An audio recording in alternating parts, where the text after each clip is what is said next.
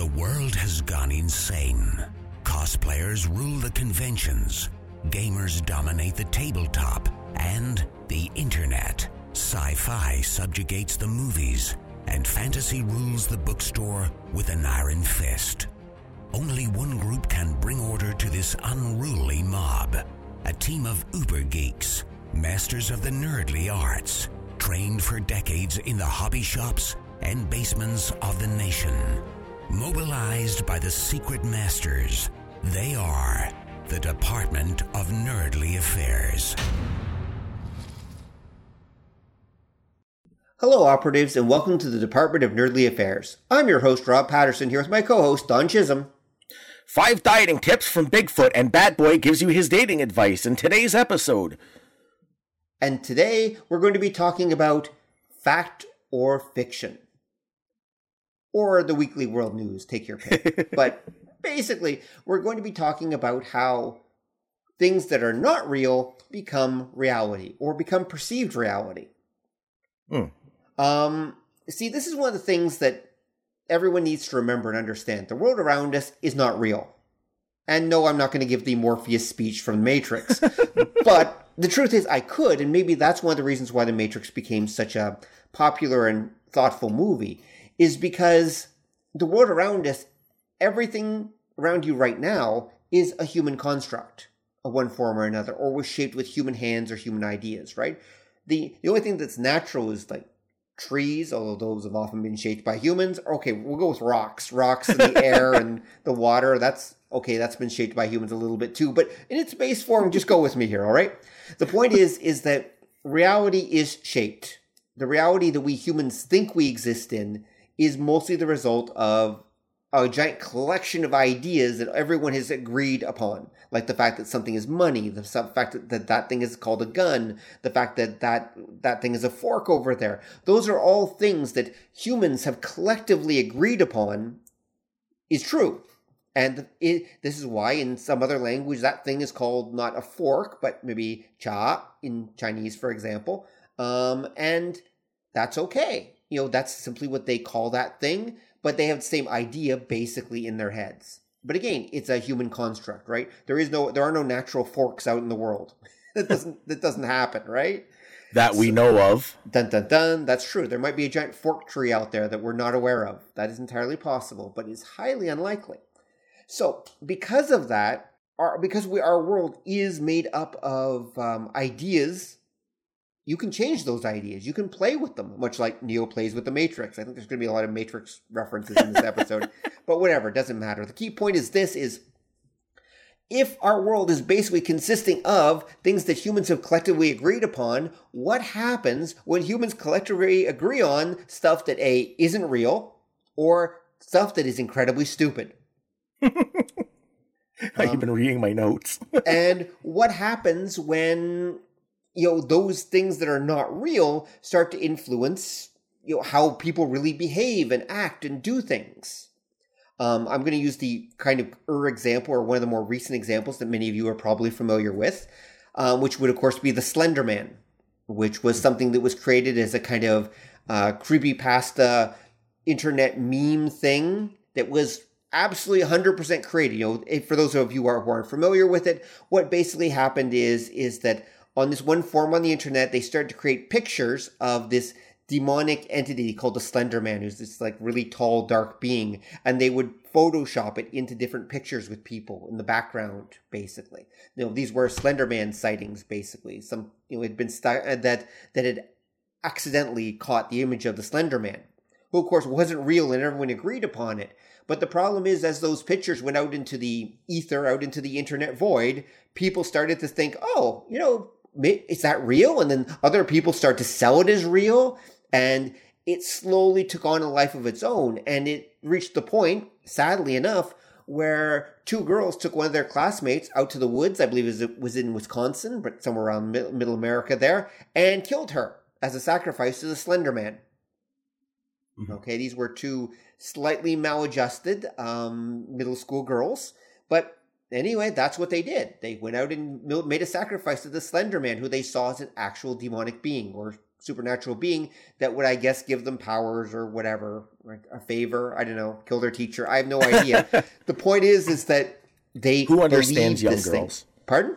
Who understands young girls anyway? Well, that's true. Yeah, know, whatever. They're into that Sailor Moon crap. Anyway, so um, the point is, is that you know things that start not real and are clearly labeled "this is not real" can very often be shaped and reshaped and repurposed by the internet into things that are quote unquote real. And what happens when enough people start to believe in these things?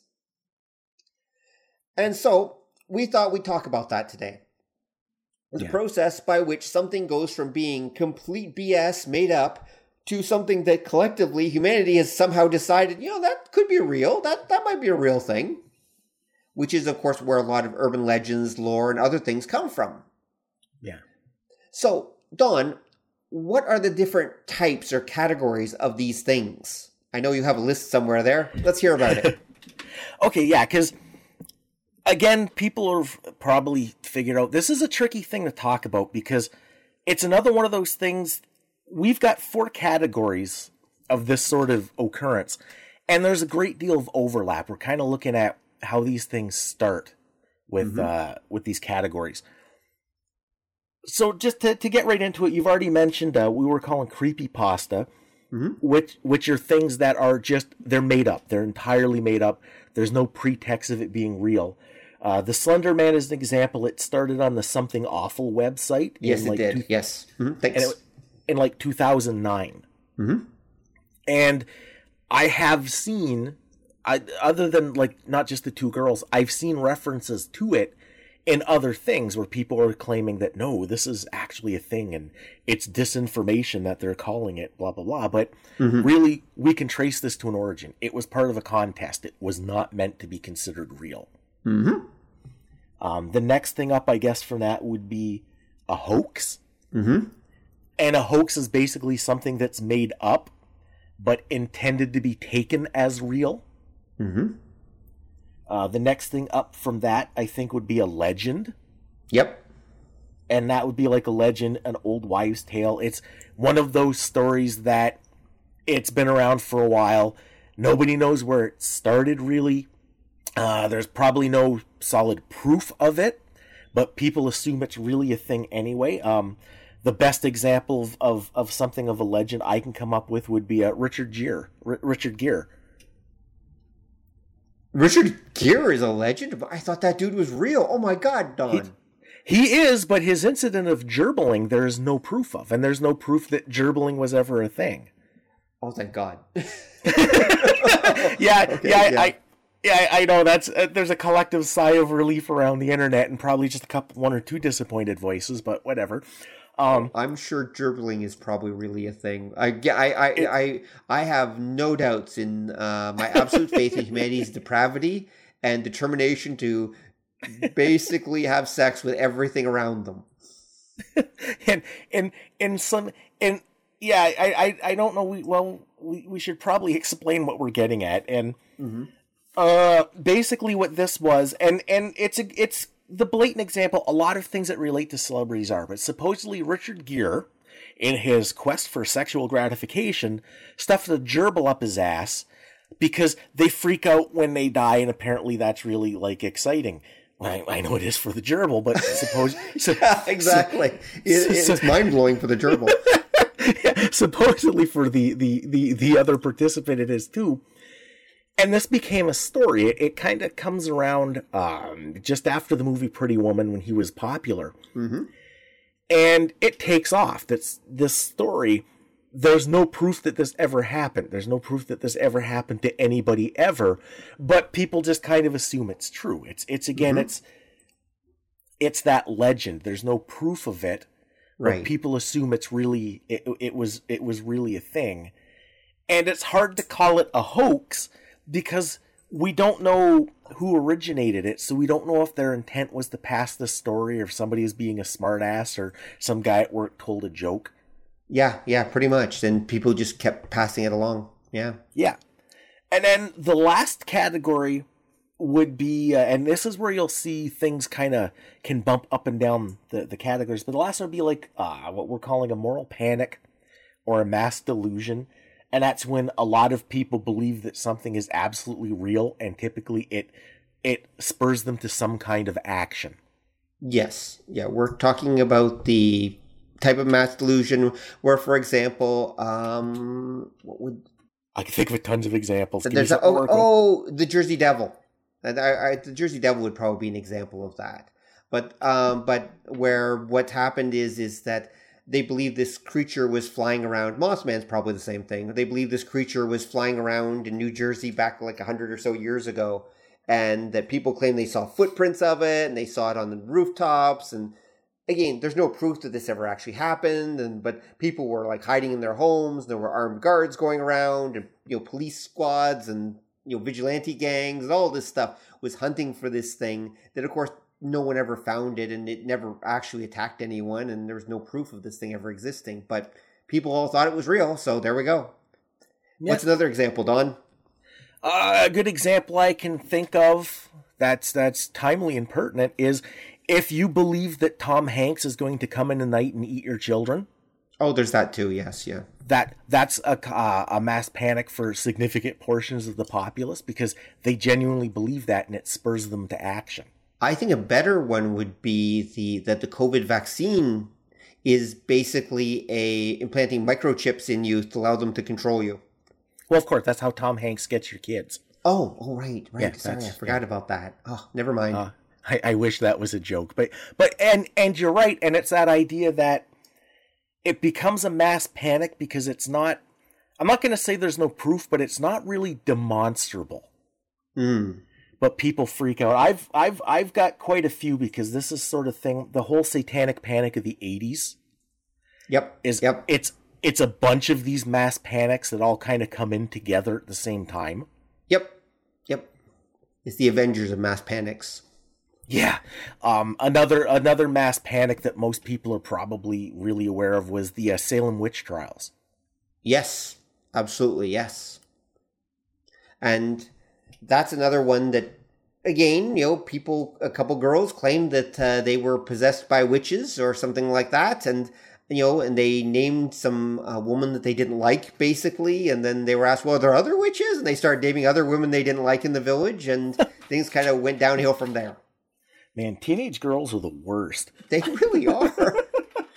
They really are. Well, the, the truth, kids are the worst. Like the, the truth is, kids are little, little monsters. Sorry, I, feel, I, I, I, I, I'm a teacher, but the kids are little monsters. They can be sometimes, anyway. Especially your teacher, uh, especially young know. teens. hmm? Yeah, look, and it, it's the sort of thing. Um, how and why these things proliferate. Mm-hmm there's a bunch of different different reasons. Um, the Salem witch trials is a good example because apparently, and this ha- this was like uh, 1692 to 1693 mm-hmm. that this happened, Salem, Massachusetts. Apparently, one of the mitigating factors of the witch trials that you don't hear about is that you had all of these families living in the town of Salem that hated each other. Yes. And that's what they say because these these these these young girls blamed uh, three women mm-hmm in town. This is how it started. It was uh, Sarah Good, uh, Sarah Osborne, and uh, Tituba, who was a uh, who was who was like a like a servant slave of mm-hmm. one of the families. And those are the girl the, these young girls they blamed for for this. And then it takes off because I think it was Sarah Good. Mm-hmm. Um, was kind of like the the local like crazy cat lady, right? So people already she made them nervous. They didn't like her. So yeah, she's a witch. That's okay. And I think it was a uh, Sarah Osborne mm-hmm. or one or the other that her family was actually feuding with the family of one of these young girls. Yes. And that girl's family used this as an opportunity to to kind of kind of push the attack on her. And then when that took off, uh, there's a lot of evidence that other people, the reason you had so many people that were there was like 200 accusations mm-hmm. during that time, and the reason there was so many is that all of these people, all these different families in this little area hated each other, and they would all just jump on board like anybody they didn't like. Ah, Bob. I hate his mule. His mule makes too much noise in the morning when he starts it up. Obviously, it's because he's a witch. I remember reading actually somewhere that also this happened during, uh, I believe there was kind of like a cold spell as well. So they actually hadn't had good crops in a while. So there was actually some issues with um, starvation, and there were some other like basically these people were under pressure Yeah. from uh, the local natives, from starvation, from the environment, etc. And it was just kind of a pressure cooker, basically. And so what Yeah. was really happening is these people I've heard were turning on each other. Partly again, settling old scores, doing many different things, but this is why it spread outside of Salem as well, is because in the colonies, yeah, they their lives kind of sucked, and so they were all they had all this pent up pressure and anxiety, and this is kind of how it manifested. And Yeah. this is also why many people think it's not one of the reasons why, it, even though it did spread to Europe a tiny bit, it didn't really go very far.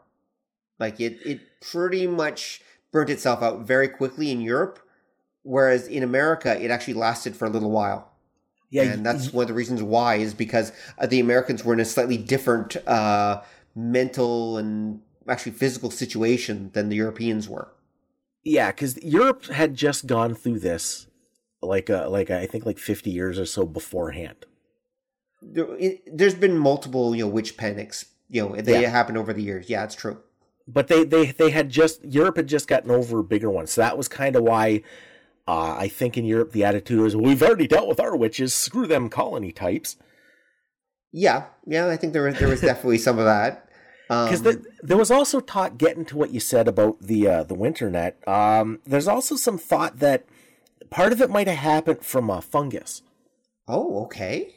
That's oh shoot, some of their crops may have been Oh. infected, and that made people a little funny in the head because it started with two girls having I forget their names having convulsions. Yes, and they had you know they had marks on their faces and everything like that, and they were basically having kind of like yeah, almost like seizures. And then Yeah. they said, "Well, why do you have these seizures?" And it's like, "Oh, it was because this woman came to me. I saw her in my dream or something like that, Sarah Good or whatever." Yeah. Yeah. And so that, that's and who knows maybe that was partly caused by uh, the the the the fungus. It's entirely possible. Yeah, or or at the very least it it exacerbated things. Yeah. So they had they were basically kind of a real pressure cooker situation. It really Yeah. was. And so basically if you want to imagine them imagine like your typical zombie movie, you know, the group of people that are trapped in the house, the mall or whatever with the zombies outside. Yeah, that's what Salem basically was. And Yeah. they're just turning on each other. It's like, "No, Or you I- got bitten. No, you were bitten. I saw you." Yeah, it's it's that or um if you picture uh if you're in in the US Thanksgiving dinner with your family 2021, it's that same idea basically. Oh, Everybody's yeah, on yeah. edge. They already hate each other. You think those other people across the table are nuts to begin with. Whichever side of any issue you're on, that it, it I tell you, yeah, it's basically that. Everybody's just ready to blow. Everybody's ready to blow. And so, actually, I think 2021 is actually a very good example of this because I think some of the social movements we've seen in the last 2021, 20, 2020 have actually been because of the pressure, the social pressure of an anxiety about COVID 19. I think we've kind of gone through a giant societal version of that, where this is one of the reasons why in North America there's been like record numbers of protests and things. And I'm not just talking about vaccine passports. We've had Black Lives Matter. We've had um, a number of other you know protests. These happened before. Like what made this, what made it different this time? And one of the reasons I believe is that people have all this anxiety and pressure, you know, in their and they're worried and everything. And this was a way to kind of take control of their lives. You know, people feel in control when they're like seizing uh, see, they're focused on something. They have something to focus their anger on. Gives them a feeling and sense of control. And Yeah. in the case of the witch trials, I think the same kind of thing was happening. Yeah, I mean, plus too, I mean, the, the COVID thing's a good example because if you've been locked in your house for a year and a half, I mean, burning down the White House is just a good excuse to get out, see the folks, you know? Exactly, exactly. and I think actually, yeah, that's another good example. The whole um, March, you know, January 6th March on Washington at the beginning of uh, 2021. I think some of that was actually the result of COVID as well.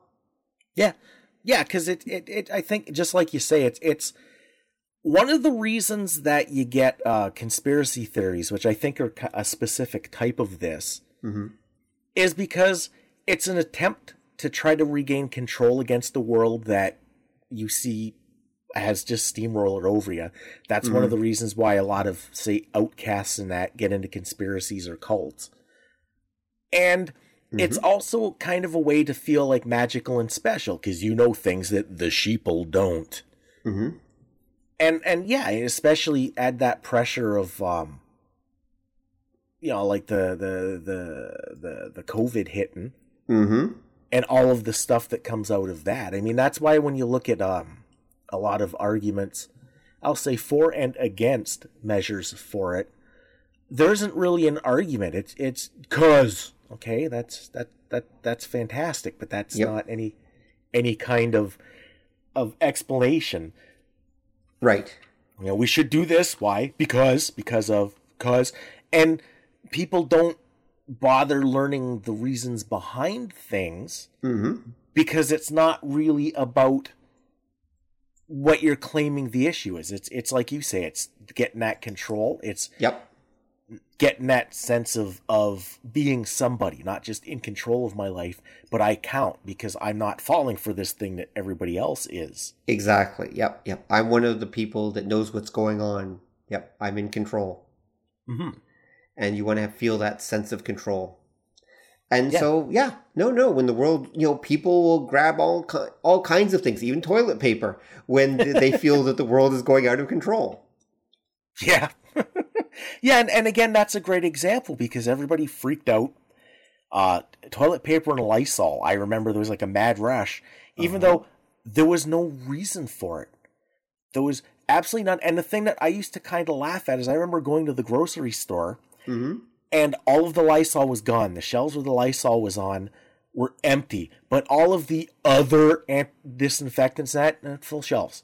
it's crazy. Specific- and it was, and it was because again, people were told the Lysol's going. Oh my god, I better it. It'll be like Superman number one. It'll be worth money on eBay. Uh huh. And yeah. it's that's it's it's that same idea too. That getting to how you started the show, the idea of mass delusions. I can also remember at that point you would hear them the, the, the news because again the news no matter which news it is is all about getting you scared so you watch talking mm-hmm. about there's rampant shortages look at these empty shelves and you'll look at a picture of empty shelves but to either side of it the shelves are full of other stuff and you're like Shh. yeah. yeah that and people i'm going to say fell for it they convinced themselves because again mm-hmm. it's it's it's that idea of proliferation. It's it's if there's a disaster that's not really a disaster, you can kind of subliminally convince yourself that you can quote unquote win. Yeah, yeah. And then that makes you special and awesome. And I you're not going to win a real disaster. Yeah, and that's why people Sorry. fall for this. Oh, it's it's true. It's it's yep. the same. I always say if if if you've got like relatives who are like survivalist types, Mm-hmm. And they start talking about, you better start hoarding gold for when society collapses. These people are idiots. What the hell use is gold going to be if society collapses? There's no economic system. Uh... Gold will be as valuable as paper bills. Like it's, it has no intrinsic value. It has industrial value, but if society collapses, we can't capitalize on that.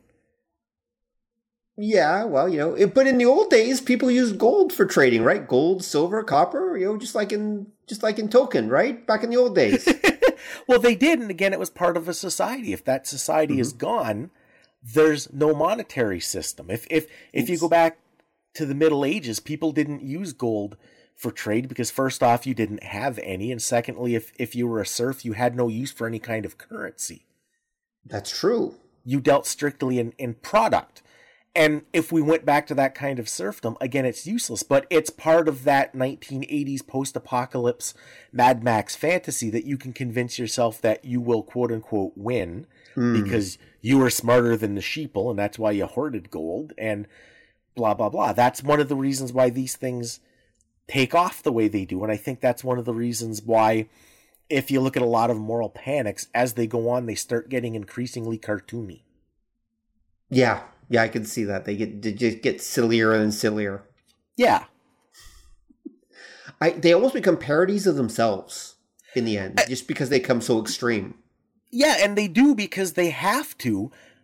Because if they start catching on, you're not special for being part of it. You need to always be the one that that's advancing it. Like in in in a lot of ways, and this even goes back to the to the olden days. I remember getting pamphlets and that in the 70s Mm-hmm. If you're like, say, a conspiracy theory type, once your group gets big enough, they split off. Because again, if too many people believe it, it doesn't look like you're special for believing it. And when you split off, Mm-hmm. you have to come up with something even bigger Mm-hmm. to show that you you're the one that maintains that special insight. Yes, that makes sense. So it's it's not enough to know that a secret organization of pedophiles sends Tom Hanks to kidnap children for the reptilians. When that becomes mainstream, you have to believe that JFK Jr. is going to rise from the dead and anoint the ex-president as emperor. Even though nothing in that sentence makes any sense at all, And all of it is real because there are people that really believe that, supposedly anyway.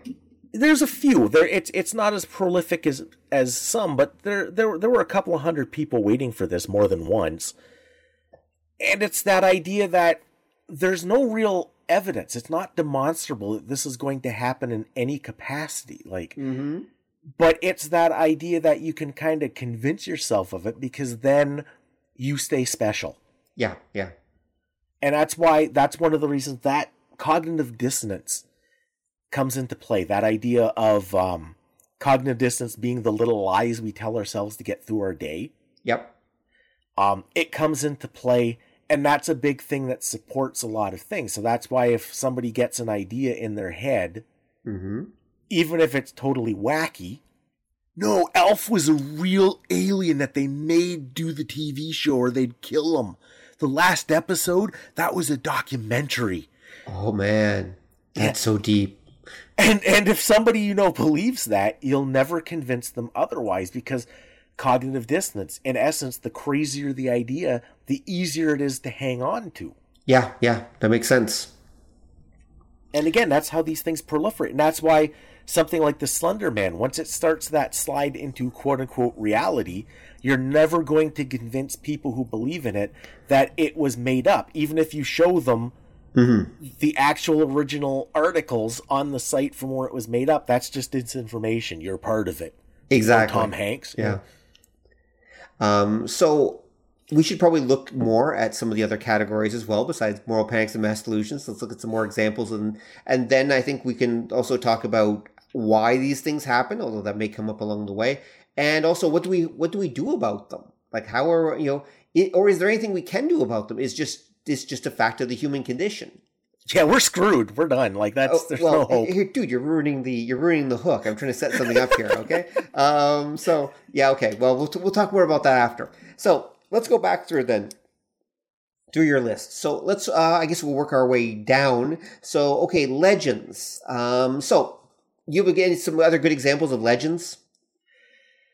I've got a couple. There's there's kind of um there's kind of two in particular that that are kind of close to my heart, I guess we'd say. Mhm. Uh, one big one that some people might know of that counts as a legend would be uh, Paul is dead. Paul is dead. That's vaguely familiar, but I don't know it offhand. What what is it? Back in the late seven, uh, correction, late sixties. I'm looking up my notes here to see if I can get actual dates and such. But back in the late sixties, the idea was that Paul McCartney died or was murdered, and the rest of the Beatles replaced him. And the Paul Mc- Okay. Yep, it. He died on uh, the 9th of November, 1966, and he was replaced by either William Campbell or Billy Shears. Billy Shears being a character that's referenced in the uh, Sgt. Pepper's Lonely Hearts Club Band Okay. song. And that was that was the idea. This became a story, and even today there are still kind of adherents to it. It's just there's not that many people who remember the Beatles, and they kind of know Paul McCartney, maybe. So that's Right. why I th- I think it's not pop. But yeah, that was that was a big thing for a bit. That's interesting. Now, that takes us, that gives us a window on, of course, the 60s. So, during the 60s and that, so how did these, you know, rumors and how did these uh, legends spread back at that point in time? Like, how, how and why do you think that those things spread during the 60s? Well, this is what happens. It was um the story kind of takes off in in September of '69. Mm-hmm. Uh, a guy named Tim Harper published an article about it in the uh, Drake. Uh, uh, see if I can pronounce it. The Drake Times uh, Delphic, which mm-hmm. was like it was it was like a like a newsletter kind of thing. Right, yeah, zines existed back then, where people would basically have these small press newsletters that they passed passed around between people or in like who are like minded groups. You could think of it. Uh, those of you who are a little younger, you can kind of think of it as almost like a blog, but they were done on paper. Yeah, and and that's that's these these were pretty prevalent. That comes out. It puts the story out there. It becomes sort of like um, what the hip kids on campus are talking about. Mm-hmm it gets traction in it was the uh here it is 12th of october mm-hmm. uh russ gibb was a radio host in detroit for wknr fm mm-hmm. and this guy phoned in during his show to discuss this poem and he had all kinds of quote unquote evidence about uh-huh. that and that was when that sort of took off mm-hmm. was at that point i kind of remember it when i was a little kid for a little bit, the Beatles were the only music I listened to. I, I don't know why. Mm-hmm. And I remember reading about this. It would have been around 75, 76, and freaking out that they killed Paul McCartney. By that time, it had pretty much died off. I was reading like old magazines and stuff. Right, right. But, you know, a five year old doesn't know any better. Cut me some slack, damn it. You were five. You should you should be able to handle it, dude. but it but again, it was that idea, and then that's how it takes off because it's sort of it it starts as a curiosity, mm-hmm. and uh, at that time, the '60s, the '70s, the Windsor Detroit area radio and music scene was pretty big. Like we talked mm-hmm. about that, how the only reason we have heavy metal music is essentially because of Windsor.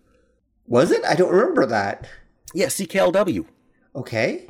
CKLW was a big station back in the '70s, and they broadcast around like a like it was like a third of the continent. They had this huge because again, beginning of the '70s, AM radio was still a thing. FM was just kind of starting to to pick mm-hmm. up. Right. And CKLW was pretty influential. And what it was is um, they were always looking for something to play. And Alice Cooper came out with uh, "I'm 18." Mm-hmm. And it wasn't getting any play anywhere. It was kind of popular. And the program director at CKLW, her son, uh, last name Turnbull, I don't remember their first names. Mm-hmm but her son had gotten an Alice Cooper album because he he played in Detroit, and the Windsor Detroit area has always had like a huge vibrant music scene going oh, on. Yes, yeah, yeah, Motown. Yeah, that's that's just one example. There was so yeah, yeah. Much. I know there's many of them. Yeah, that's just one. Yep. Yeah. So he had gotten this album. He liked the song, and he he played it, and she heard it and thought, well, I guess people would like that. Put it on, and it mm-hmm. became a mega hit. Right and once this weird because that was like alice cooper's like weird creepy day that took off people were kind of more interested more of those kind of um, what at the time would have been called rock acts start taking off mm-hmm. and that's where you sort of get the uh, the proto metal guys come out of that like um, alice cooper's one right around that time uh, you get seeing kiss start to proliferate and mm-hmm. Kiss comes out of the glam rock thing, but they wanted more of that dark edge, and that's something that you see like a lot of the hair metal guys and and even some of like your your earlier like like death metal guys appropriate. Right. Yeah. Yeah. Like King Diamond is just basically Kiss with edge. Mm. And at some point, some fifty-year-old like rocker wants to punch me in the junk for saying that, but but it, it all comes out of that development, and then that's how these things proliferate. So if if a Detroit DJ is talking about it, it would have gotten more play than mm-hmm. than you would think nowadays. It it would have got, and then it, like I said, it took off, and then for a few years there was this whole big debate, and uh, you would find secret messages and songs and pictures, and again, a lot of it was really dumb. Yeah. Uh, the one I remember is the op- officially pronounced "dead" patch. Really? That if you look at the Sergeant Pepper's album, Mm-hmm. When you open it up, because it, it it it had a, a fold out uh, fold out cover. Mm-hmm. They're all wearing their Sergeant Pepper's outfits. Paul is standing backwards. There's a patch on his one arm that looks like it's OP something, and they said, "Well, that's an officially pronounced dead patch. That like in war, when you die, they'd like put that on you." And first off, that's really stupid because who has the time and wants to spend the resources on that? And number two, it's an OPP patch. Right. Ontario Provincial Police. Actually, didn't know that. Okay. Yeah, there's a bunch. He's standing backwards, which had some. If you look at Abbey Road, they're all walking across the. Paul is barefoot because that's how like you bury people in England, barefoot. Right. Lines in in the songs, you know, the Okay. walrus No, no, no. Paul. I'm, I'm, getting this. And you know what's so something that maybe some of our younger members might not quite realize, um, because you know the internet's been around for a little bit at this point, is that you got to remember that your access to information, like let's say that you did or did not believe that Paul was dead. Okay, let's say you're your young uh, your young Don's like older cousin, and you're like, oh, I'm not sure whether that's real or not. How are you going to research it? There's no Yep. social media for you to actually go on and ask other people like that. Um, you could go look at magazines and newspapers and see what they said.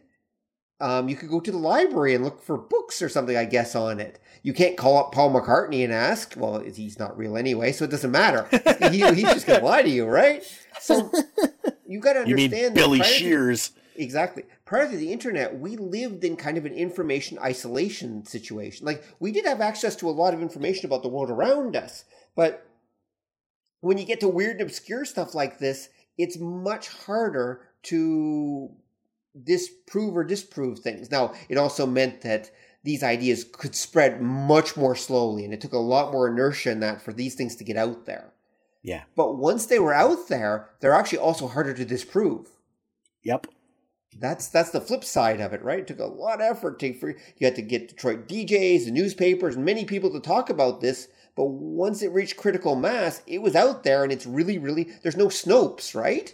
There's no Yeah. places for people to go on and say, "Is this real?" or, or like a Quora or something, and other people to say, "No, I'm an authority. I'm a university professor who studies musicology, and I can officially tell you that Paul McCartney did not die in like 1967." Right. you didn't have that option back then. So this stuff generally just kind of stayed out there until it kind of just naturally died on its own. Yeah. And there might be some articles in popular magazines that were about this thing. Magazines were kind of one of the ways that a lot of this information spread or was bunk- debunked later on. There might be an article where someone said, no, no, no, here are reasons why that's all BS. All right. And they lay that out. But you got to remember delayed printing and everything. So it could be months or even years before that debunking article actually reaches the audience. Yeah. And and by then usually they they'd move on. Like Yeah. yeah Uh, usually they didn't care anymore. yeah, th- this stuff wasn't also as in your face as everything is every second of the day nowadays. Mm-hmm. like if I was concerned about Paul McCartney having been replaced, I kind of sort of had to make effort to find more info on that. Yep. It's not like nowadays where if um if I want to find out about how Tom Hanks is eating your children, I I don't have to look for that. It it ends up somewhere on the internet. I'm going to go somewhere that a pop up is going to discuss discuss that, and whether I, I want to see it or not, it's everywhere all the time in your face. Yep, pretty much. Yep, pretty much. I mean, Yeah. back in the day, I guess again you could seek out experts. Uh, in the case of this one, say I guess you could go down to the owners of your local music stores because remember there were actual music stores back then, quite a few of them, in fact, record shops, and you could you know they were probably more knowledgeable than your average person. You could ask, "Is Paul really dead? What, what do you think?" And they would tell you. Um, so that was there, there were in theory quasi experts that did exist in the community but again you had to make the effort to seek them out and you couldn't just do it sitting on your you know butt at home you had to actively go out and find these people Yeah, and sometimes that would backfire because there was also another another legend that went around was that um when the Beatles broke up in 1970, Mhm. uh one of these legends it it it, it wasn't a huge one, but it, it did make sense. Was that the band Klaatu was actually the Beatles recording under a different name for for whatever reason. oh okay And Klaatu is like a 1970s like Canadian folk rock band. okay yeah And the weird part about that is they sound nothing like the Beatles. Yeah, some of these things are just like, but there's that doesn't make sense from any angle. But okay, sure, just Yeah, go with it, I guess. As as I recall, that ended up being like a, I think that was a high school kid Mm-hmm. that did a gag article for like the school paper, and then it got proliferated through like the rock shops and that of the time because, Ah, and that's where I say that the the experts were sometimes a detriment as well That's because because yeah, once they got an idea, and it's like today, once they get an idea in their head, yep. it stays there. And if you're an expert in something and you're wrong about your own field, it can cognitive dissonance can be even worse because it's that much harder for you to admit that you're you're you're wrong. Yeah, yeah. No, no, that makes total sense. Yeah, like if if I'm wrong about who won like the uh, 1908 um you know World Series, I have no investment in that. I don't like sports ball. I I don't claim to be a history expert. If you prove me wrong, I'm going to shrug my shoulders and not care. But if I'm like a baseball historian, that might be something that, you know, if you've disproven my pet theory, that might be something that's harder for me to deal with. Well, um, and you also got other issues. If you set yourself up as an expert, well, if you're wrong about that, what else are you wrong about? Yep. And if that's your livelihood, you certainly don't want that kind of idea getting around. Well, this is very, very true. Which is why, if uh, any of you have ever been a student and you've uh, made a note about, wait, professor, that's not right, or something like that, if you've been, you know, or actually even high school teachers t- deal with this too, not just university and college professors. Yeah, if your teacher absolutely refuses to accept that no, they were wrong, sometimes you were right. They just, they, they just, they were so worried about losing face that they actually were willing to double down and die on that hill.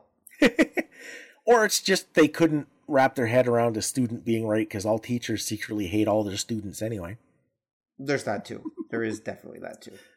Al- Although, uh, if I can do a little bit of a segue Sure. here, Mhm, sure, go ahead. you kind of hit on something that affects my second favorite legend. Okay. And it's the idea that when you go back, because information could be kind of uh, sparse, hmm it got easy to lose track of things. Right. And the example I'm going to bring up about that is the Thunderbird picture. Oh, interesting choice. Okay, sure, go. Yeah, uh, anybody who doesn't know, Mhm. supposedly there's a picture from the Old West times of a bunch of cowboys that killed a pterodactyl, like a real Mhm. live pterodactyl. And there was a picture that a lot of people, myself included, have claimed to have seen of this thing hanging on a wall with them posing around it, eh? Me with too. rifles. And nobody's found that picture. I've I've I've gone through like all of my old books. I've gone Mm-hmm. to the library and taken out older books in the paranormal because I used to take shitloads of those out when I was a kid. hmm I found two pictures that are, if you put the pictures together, they're basically what I remember seeing. hmm And yet everybody remembers the picture. It's described remarkably similarly by by people, and and even a lot of the the the fake ones, the attempted reconstructions and the outright hoaxes Mhm. are pretty darn close. Right. And what I've always wondered if maybe this picture hmm because the picture it's basically just our generation that start there's no reference to it really beforehand to Well, that's seeing it. because don't most people claim it's from a Time Life book series about the paranormal? Isn't that that- that's the number one? That's where I think I, you know, if you were to ask me where I quote unquote saw it, my sister had those Time Life books about the paranormal, and I'd swear that was in there.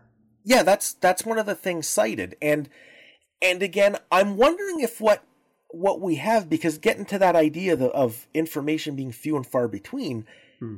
if what people are remembering wasn't an actual photograph of of from the old timey west but it was like a reconstruction Right. or a publicity shot for something or, or something like that.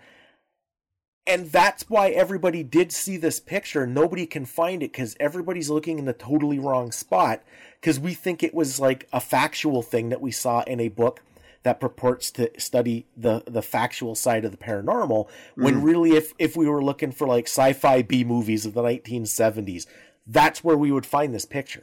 Right. Yeah. Yeah. Yep. Uh, I'll make a point of uh, posting a link to it because there's all kinds of quote unquote reconstructions of it and um, all kinds of things supposedly connected with this thing. Mm-hmm. Um, it's also connected with oh, what's the phenomenon where they believe that that something when is shifted to another reality that we're remembering something from a real that re- the timeline has changed or something like that. There, there's the Mandela effect. That's it. That's what I'm thinking of. Yeah. But the Mandela effect is an interesting thing too because people use it in two totally different ways. Oh, okay. I wasn't aware of that. Maybe Yeah, reality but- changed on me. Okay, what is it? the Mandela effect. It's the idea that um, it comes from from from uh, shoot. It was a, a discussion somewhere Mhm. about the death of Nelson Mandela, who, as I believe, as Right. this recording is still alive. But people are convinced that they saw his funeral and it was a big news thing. Mhm. It's used to refer either to the idea of what we're talking about here, which maybe that's what we should have called the episode. Oh my god, that's probably the, that's probably the actual term, but whatever. Yeah, but that but that idea of misremembered things becoming quote unquote fact because so many people misremember it, Mhm. and it's also used by uh, people in the paranormal research as to what you're getting at that the Mandela effect is that you've actually shifted a universe and you're remembering the old universe that you were from, Mm-hmm. and that's why the facts are different. But that one could also be schizophrenia. You got to be careful with these things. More likely, yes. but it's it's gener- it's used in those two ways that if you see Mhm. like um depending on what website you see it referenced they're referring to one of those two things Right. As noted, the Thunderbird is often cited that. Um, there's also, oh, what is it? There's actually a children's book series that's cited with that too. Is it not Richard Scarry's books? Oh my god, I'm trying to remember which one it is. That there's actually a children's book that everyone thinks that everyone remembers, but it doesn't actually exist. Do you know what I'm talking about? Mm, Wait, wait, mm, wait! I'll look it up. We- no. We, can edit some of this after. Um, okay i i don't i, I can think of other examples because there's a lot of like say quotes that people remember wrong Right. No, that yeah, that happens all the time. yeah like for example luke i am your father darth vader never says that that's not the line Oh, what does he actually say? I'm trying to remember uh because I've heard that so many times. I know, Yeah. I I know that it's you're right. It's it's not. It's something to the effect of. um he does, he says that he says like something I like I am your father, isn't he? No. No, it's it's it's it's more or less the same thing. It's the search your feelings, you know it's true. Right. I forget exactly what it was. Uh, one that I do remember was the uh, Casablanca one. Okay. What's the Casablanca one? That remember that was that was Rick. Play it again, Sam. That's not the line. Yeah, that's true. The Oh, actual that- line was, "You played it for her, you can play it for me." Yep. And it's the same way I believe the phrase "Beam me up, Scotty" is never actually said in the original Star Trek series. Yep, there, that that's true. That's when. By the way, I remember what I was thinking of. I was thinking of the Berenstein Bears, Oh yeah, where uh, many people remember the Berenstein Bears because Berenstein can be spelled B E R E N S T E I N or B E R E S T A I N. There's Berenstein and Berenstain Bears. Hmm. And some people actually remember the spelling being one way, and some people remember the spelling being the other way. yeah. Okay, now I, yeah, I I, I don't remember that because as a kid I remember it being spelled with an e. I don't Yes, remember the. I remember with the E too, but I but some people claim that there's a that, that it was spelled with an A and you know two realities back or something like that. I Yeah. have no idea. yeah. um, just the same as another example. Some people remember um, Curious is, Curious George as having a tail, but he didn't. oh, okay. So that's another one. Um, uh, Febreze. Okay, people remember there being. Let's see. People think it's Febreze, eh, Febreze, art with two e's, B R E E Z, and but it's actually F E B R E Z E. hmm So people remember. There's there's a whole bunch of them. Right. Um, so and so uh, about these these weird Mandela effect examples where people misremember things all the time, and that goes in with an idea that I think I read somewhere where they think that people don't really remember things; they remember the key ideas, and their brain fills in the details. Yeah. You ever heard that before? Yeah, that's that's uh uh oh, there's a few things that that ties it because that ties into source amnesia and stuff. Exactly, yeah. And so this is one of the reasons. So it's very easy since our brain is filling in details for us to get the details wrong. Super easy, in fact.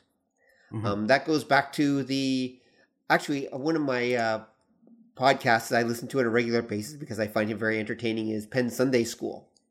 And I don't know if we ever talked about this in the air. Maybe we did actually. Um, this is a exam- good example of memory. So Penn is uh, Penn Jillette from Penn, who is one of the world's most famous magicians. Um, he's literally the second richest magician on, on the planet, so I think we can safely say he's one of the world's most famous magicians. Um, he works with his partner Teller. All right. Now the important part here is that Penn and Teller, both of them keep journals. They're both avid journalers. Now they don't keep one journal; they each keep their own separate journals, right? And they've been doing it for decades. And Penn often talks about this. This has popped up many times on the show. He'll often talk about how he will remember an event, something, an event that happened where he was there, Teller was there, something happened, and he'll tell it, and then he'll think, was that right? And he'll go back and he'll actually check day, time, he'll check his journal, and he'll read the entry in his journal and discover he had it wrong. Mhm. Okay, he's screwed up the details. But here's the thing: he'll sometimes ask Teller about it. Teller will remember. Will, will also say, "No, I remember it differently." Teller will go back and check Teller's journal, and Teller will also have it wrong, but completely different than Penn. So there are actually four different versions of what happened at that point in time. There's what Right. they- there's what their brains have developed to think happened. There's what really happened, and there's what happened from their different perspectives. That's how messed up human memory is. Like that's I, I I find that fascinating. It's one of the things that makes me wish I actually did more journaling. Actually, I've tried it a couple of times, never worked out for me. I'm too lazy, I guess. but the key point is that just to that have that information to be able to go back and say, what did I do on that day, or what you know what happened, and because obviously I'm misremembering a ton of things because I'm human. Yeah, there's there's a I forget the the the scientifical name for it, but they discover what happens with the human brain is every time you remember something, hmm you overwrite the memory. Yes. Yeah. And that's why if you start misremembering something, it becomes ingrained because you you start the, the the the misremembered memory will start overwriting the actual memory. Yeah, yeah. That yep, absolutely. And so you're you just end up with this constant revise and update. Basically, we're all revising history constantly. Yeah. We're revising our own history constantly. We're re- rewriting it based on our modern perceptions of our own, of ourself and reality and everything else. Yeah. Cuz that the world exists in your head. Going back to the idea that the world is, is a collective delusion, basically.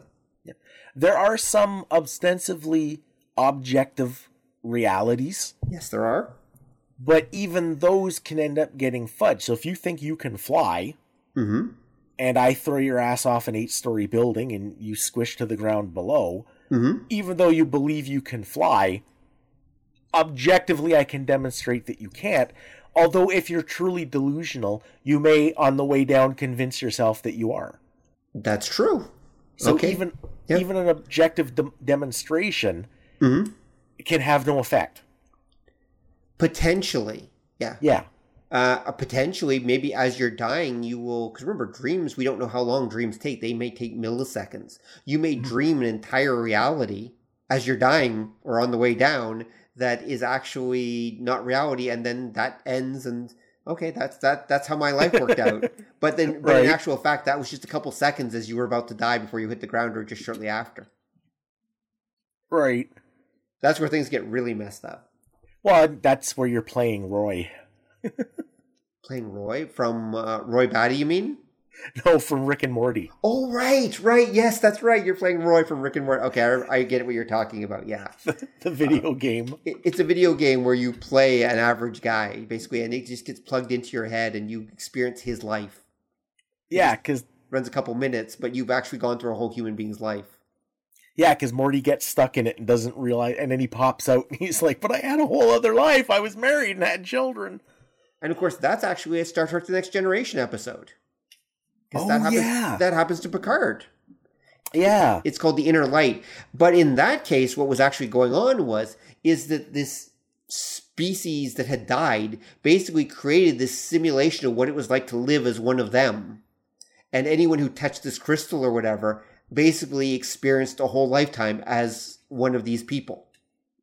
It was the culture's way of passing its culture on by literally turning whoever encountered this crystal into a member of their culture, basically yeah. or giving them yeah. the memories of it anyway.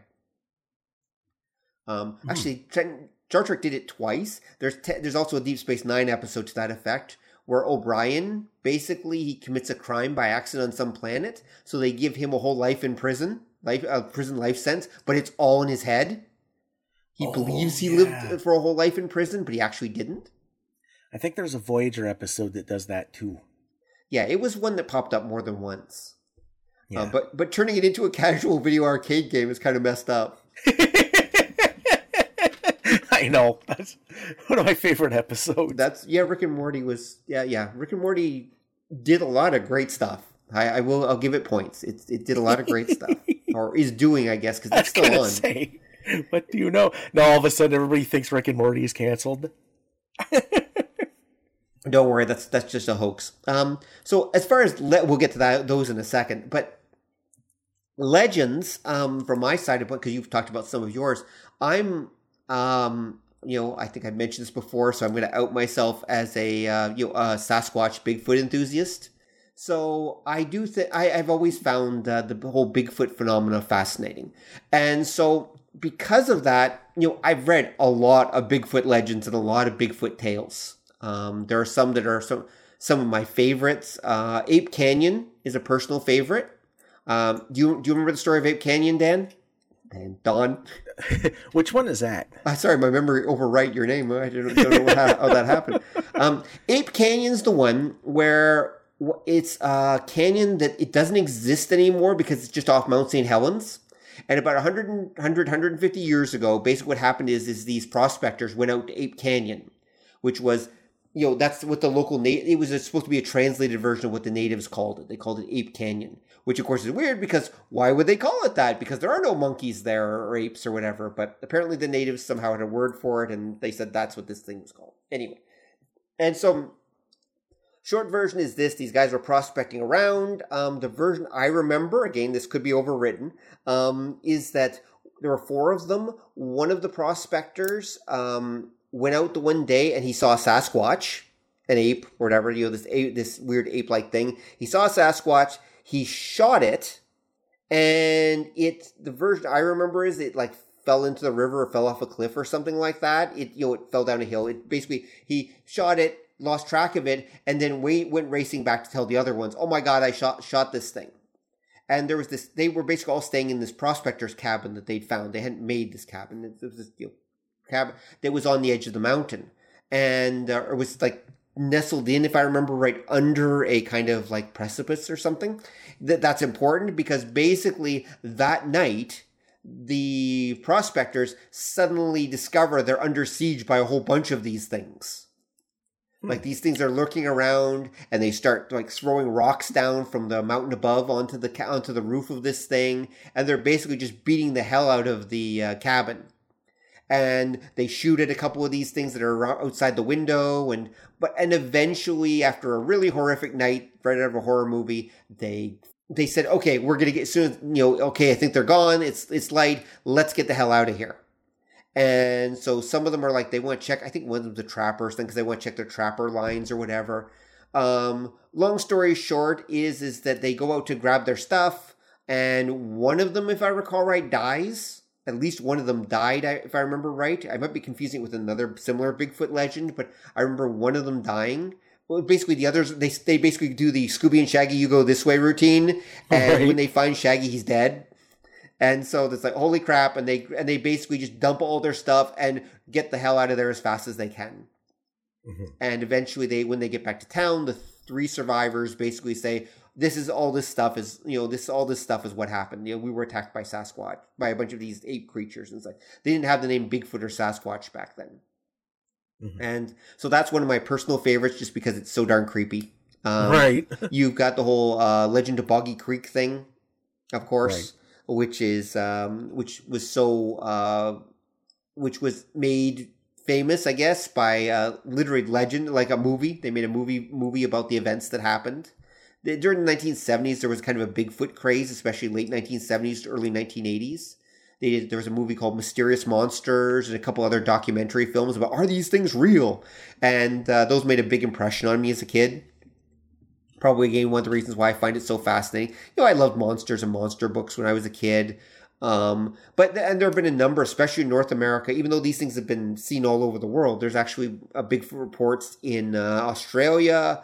There's uh, you know Bigfoot-like creatures supposedly roaming around in Russia, in China. Um, I don't, I've never heard of any in Africa, but I presume uh, Asia, yes. Uh, Af- like Af- I- Africa, there are. there are okay, yeah. Yeah, I forget what they're called.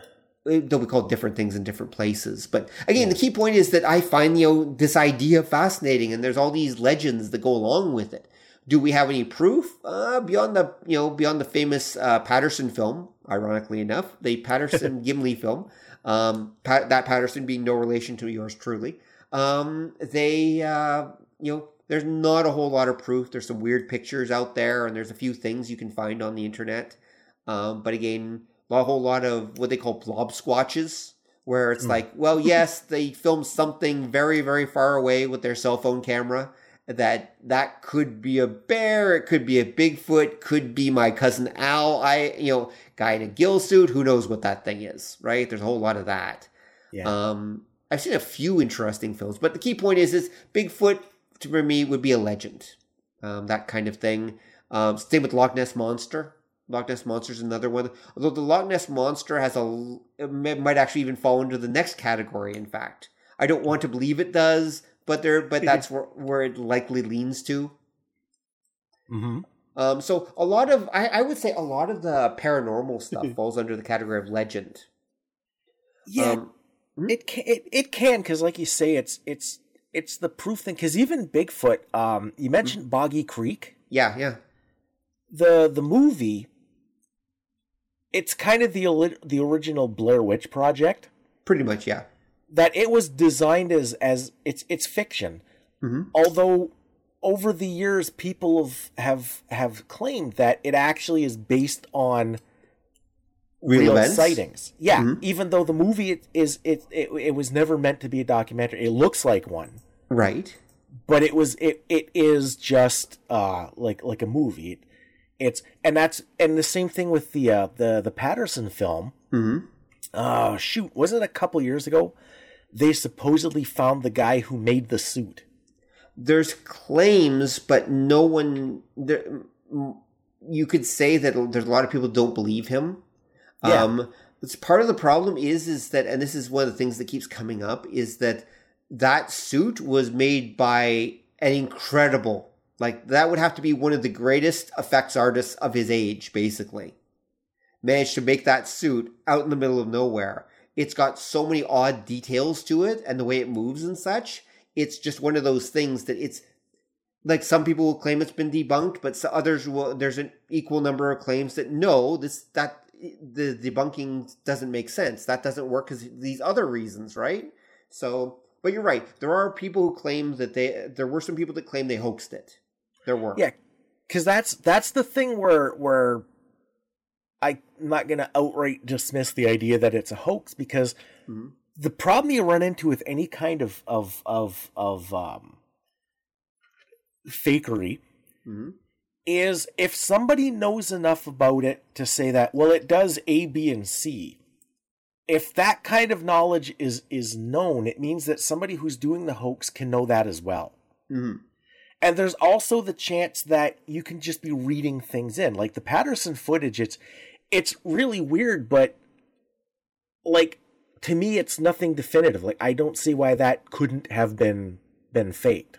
Yeah. And I don't there's reports about well the spine moves like this and the boobs bounce like that and blah The blah fact it has boobs is a really weird and interesting one. But okay, yeah. or or we've we haven't actually found a legendary monster, we found like an an early furry. Like oh, yeah. and and that's what I mean. Like again, it's it's it's tantalizing either way, her her. But mm-hmm. it's the it's that idea that you still can't definitively put that into the realm of real or fake. Mm-hmm. It still kind of exists in that strange nether nether realm that where I think, like you were saying, that's kind of what makes it a legend. Mm-hmm. We can't prove that it's real, but we can't prove that it's fake. So we can't outright call it a hoax. Mm-hmm. But we can't substantiate it enough to say that it's real, in which case it's no longer a legend, it's just a fact. Hmm. Okay. I could see that. Breaks my heart, but yeah, maybe. um, you know, it's it's for me, it's more fun to to believe. I would admit, it's more fun to believe that some that these creatures are out there somewhere. There's there or that there's something out there, but who knows? You know, it's one of those things. Um, but again, that's maybe just a side effect of growing up in the 1970s. I don't know.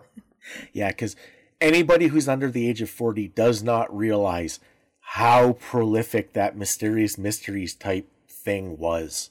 Mm-hmm. Like books, movies, TV shows, there was so much of it. Yep. And this is before even all those uh, fake docudrama like uh, Bigfoot Encounters or whatever shows made for cable TV. This yeah. was way before that. I mean, they did have a few. I mean, there was oh, was it In Search of, hosted yep. by Leonard Nimoy, and there I think there were one or two others like that that existed at that time. Yep, there there were there was a lot of movies because I remember um I remember seeing a lot of them in the theaters when I was a kid. Mm-hmm. Like my folks loved stuff like that too, so I used to go with like my mom and see all the uh, documentaries about UFOs and Bigfoot and stuff. Right. Uh, in my case, I was just traumatized. You know that that as I've told, as Don knows, there's a commercial that exists. I can link to it in the show notes for uh, mysterious monsters, and it has one of those reputable. It basically you you you're hearing about he's this you know creepy voices talking about the mysterious monster thing. You're seeing the sun set behind like this wood, you know, these woods, and then as the sun setting, you hear this. Like I, I can't do it justice, but it's basically this. It's supposed to be a reputed recorded Bigfoot howl, which sounds yeah. really weird and bizarre. And you know, to like seven, eight year old me, that was like the creepiest thing I had ever seen or heard in my entire life. Um, and yeah, so that uh, uh, and so that that's I never saw the movie. I don't think I've ever seen it. I don't think I ever have, but oh, wow. it, was, I, it took me years to track down what movie that was for. But it's for the Mysterious Monsters movie. I think it's on on YouTube. I've had that on disc forever. Should have said something. uh, or it's on YouTube, I think. I yeah, think it I, is. I think I actually did watch some. Correction, I think I did watch one some of it years ago. I don't think I ever watched the whole thing, or if I did, it was so forgettable I forgot. that happens yeah, too.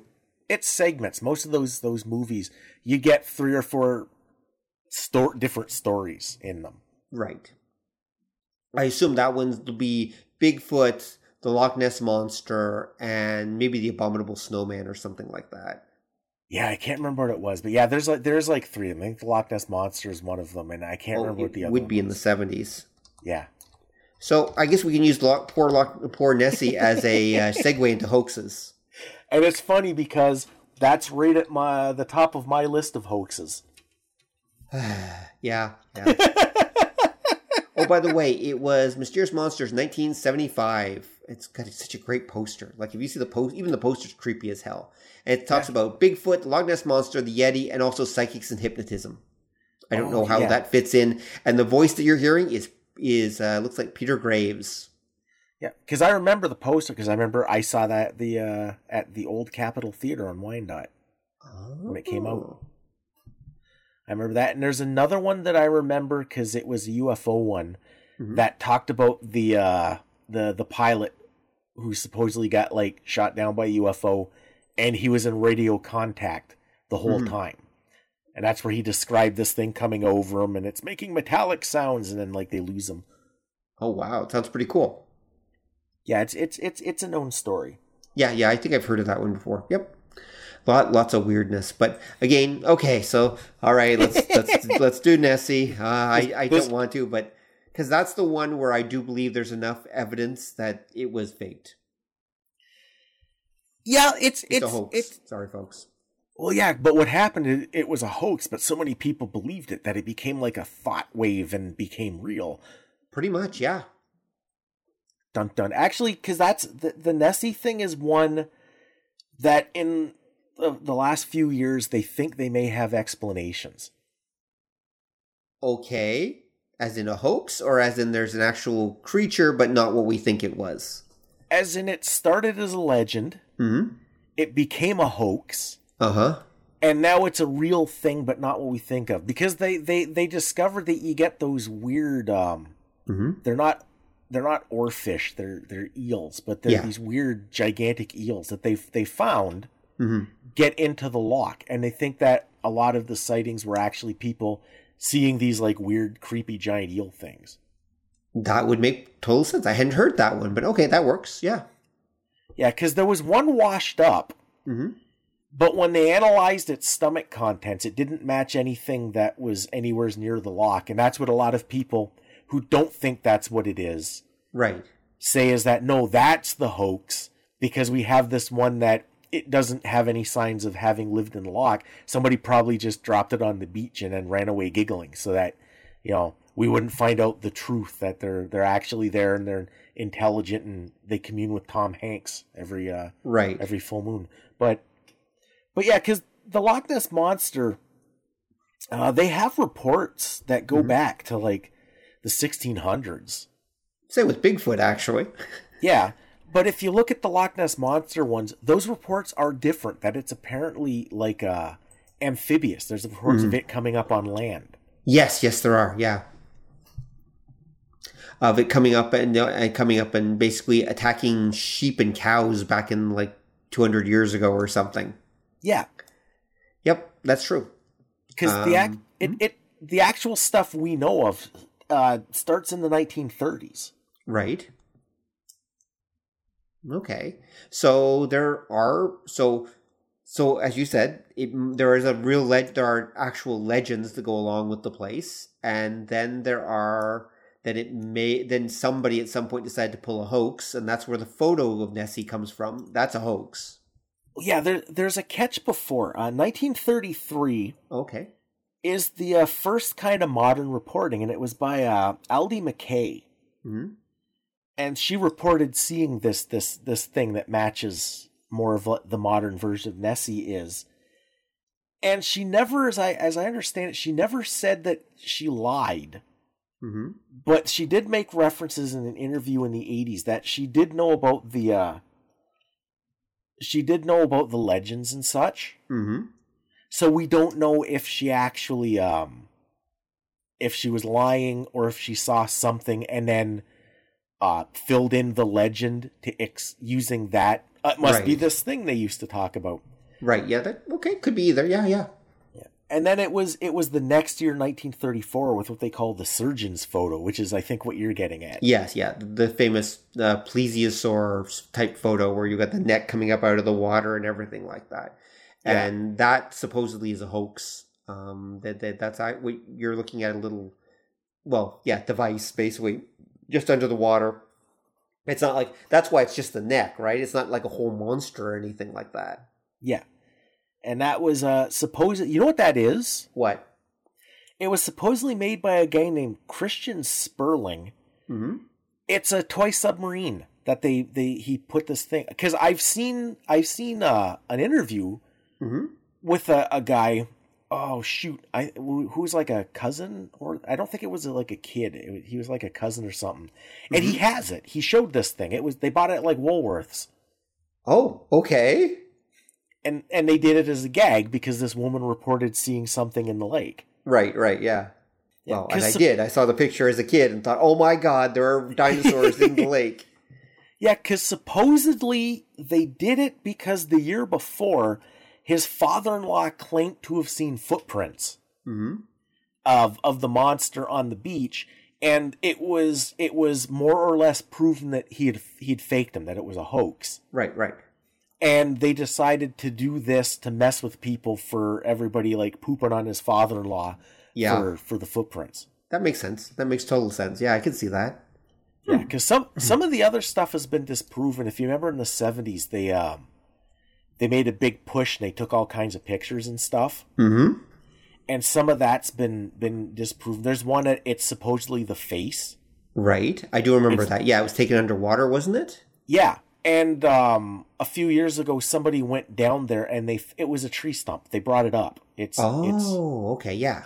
yeah. Or did they? Or Dun, did they- dun. You're talking about the one that has like kind of little, um, oh, not horns exactly, but ti- kind of these tiny little bumps on its head.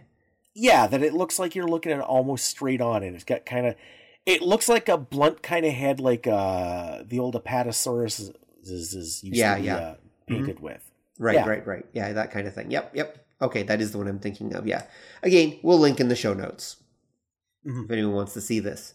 Um, so okay, and I don't think there's any been many major provable sightings anyway of the Loch Ness monster since then. But who knows? You know, as you said, maybe there have been some things that are just kind of oarfish or something like large eels, for example, that are sneaking into the loch. So who knows?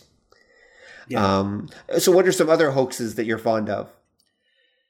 Uh, a big one is Mm-hmm. uh, the Amityville Horror. Oh yes, yes. Okay, tell the audience about that one because if they're younger, they won't remember. They won't know this one. Oh, they've probably seen one of the uh, hundred thousand million movies of it. Right. It recently came up because the whole point is it's it's this house that in 1974 this guy what is that Ronald DeFeo Jr. kills his whole family, Mhm. and the next family that moves in like a year later was George and Kathy Lutz plus their kids Yep. claimed that the house was haunted. Yes. And there, there was this idea that that's what made um made the the the, first guy there DeFeo kill his family. Well, what I forget which one it was because there's a million of them, but you know there's like true crime TV shows. Yeah. Yeah. hmm They did a recent one about that killing in '74, and they actually like interviewed the guy, and he said that no, that that whole thing about demonic possession and shit, it, it was something his lawyer was pushing at the time Uh huh. trying trying to go for an insanity defense. Well, anyway, the story gets out of hand, and um, uh, Jay Anson in 1977 writes a novel called The Amityville Horror that becomes a movie in '79. Yes. And the the the novel, he's not exactly he's not really claiming that it really happened, but he's not saying that it didn't. Yeah. Yeah. Pretty much. Yeah. That kind of like kind, kind of like uh, Boggy Creek. Yeah. Ex- oh, yeah. Exactly. Now, what's happened is different people investigated the house. You had uh, Dr. Stephen Kaplan Mhm. was the first one that went in, but he got into a big um, fight with the Lutzes because he had made it very clear that if he found it was a hoax, he was going to expose it. Right. Yeah. And apparently, that cheesed off the uh, that cheesed off George. hmm and he kind of gets dismissed in 76 ed and lorraine warren come in and investigate and they were the ones that were claiming to find like all the um all the weird paranormal stuff Uh huh. and ed and lorraine warren are kind of controversial figures um if if you're the the like the annabelle movies based Yes. on a true story they're the ones they're the investigators uh, they wrote the book the demonologist back in the day about their paranormal investigating and Mhm. They're kind of controversial because there's some doubts as to the authenticity of some of their some of the stuff that they're claiming. Hmm but they did the first investigation of this house and again they claimed that there was all kinds of stuff there. Uh, they were the one that talked about like the evil spirits the red-eyed kid and the, the pig. Right. Mhm. things like that and when the movie comes out a lot of people figured the movie was real. And again it's one of those things that's quote unquote based on true events. Right. but those true events are basically that somebody's claiming the place was haunted.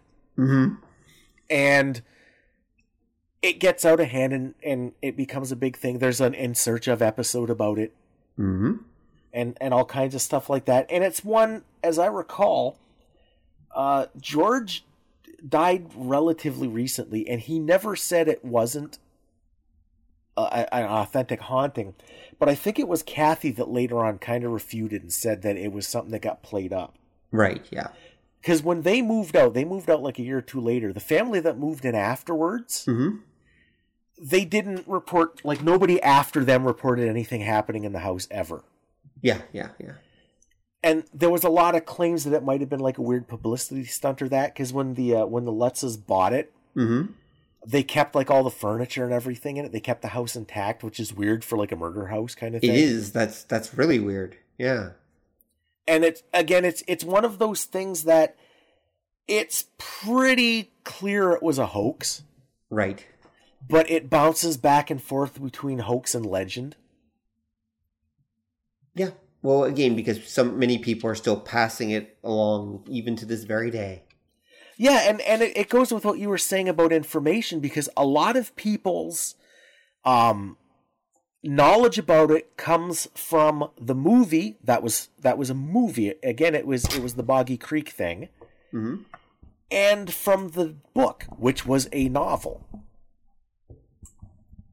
so people's knowledge of this doesn't come like most people i don't think have checked out the investigations hmm they're checking out these admittent f- uh, fictions based on a supposed event. So again, that knowledge that keeps it in the realm of legend is extremely suspect to begin with as well. Exactly. Yeah. And that's one of the problems is people will often cite these news articles that existed to say, "Oh no, see this was totally real. This happened because journalists back then had standards." It's like, Yep. um, hate to break it to you, buddy, but no, no they didn't. Um, Yeah. This is this is the point where we should probably discuss the silly season. Um, Okay, yeah. um, so here's the deal: in um, the summer, in back in the news, news whatever, you know, the, it, back in uh, back in the old days, and it still happens actually. So I shouldn't just say back in the old days, but basically in the summer, a lot of journalists go on, um, you go on vacation, and they believe most people are going on vacation. So there's this interesting phenomenon that happens during mostly July and August in the United States and Canada um, where you'll see all these bizarre stories. Like if you're going to see UFO stories and Bigfoot stories and all that, it's almost always in July and August. Mhm. almost always, if it's in the newspaper. And for some reason, all these weird things seem to happen over the over the silly season. And the general thought is, yeah, it's because people are just making things up. Basically, they're just filling. They're just they. The reporters are all on vacation. They're just filling space. They're just making stuff up. Yeah. And by the way, for those of you who believe, you know, in true journalism, you should also be aware that for most of the 19th century, so basically what about 1800 to uh, give or take like the we're to the time we're getting around to like know, World War 1 or such, many newspapers were sold and we're okay, first of all, many newspapers had a early morning edition, late morning edition, noon edition, early afternoon edition, mid after sometimes mid afternoon edition, uh, late afternoon edition, dinner edition, evening edition, and night edition, and maybe a final edition to go along with that. And so they had and and also a lot of these newspapers, these are again mostly American and Canadian newspapers, they needed to fill these. They need to have constant stories. And oh, by the way, they were making money based on whether people bought them, often like newsstands or whatever. So they had the most outrageous headlines they could possibly come up with because they were all basically clickbait. yeah.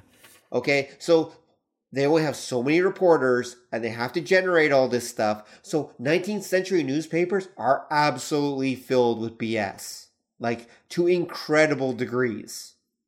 It's it's really we actually even talked about that briefly. Uh, we were talking about uh, "Trust Me, I'm Lying." Right. The uh, the author of that talks about that and in go- great detail actually about how the newspapers of the 19th century, many of them, until uh, a guy named Alfred Ochs takes over the New York Times and basically says, "Look, I'm going to print a paper in the New York Times. The New York Times existed before him, but he became the owner editor, and he basically said, "Look, the newspapers are filled with bullshit." I'm going to charge slightly more for my paper. We're going to have subscriptions. And I'm going to promise you that everything in here is true and real.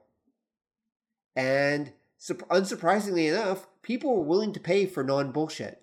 And they were willing to subscribe for it because they were so desperate to know what was really going on around them that they were totally willing to pay for it. And so the New York Times and Alfred Ochs basically established what we think of as modern journalism. Prior to that, it was just the Wild West. It was basically the internet on paper, is what it pretty much was.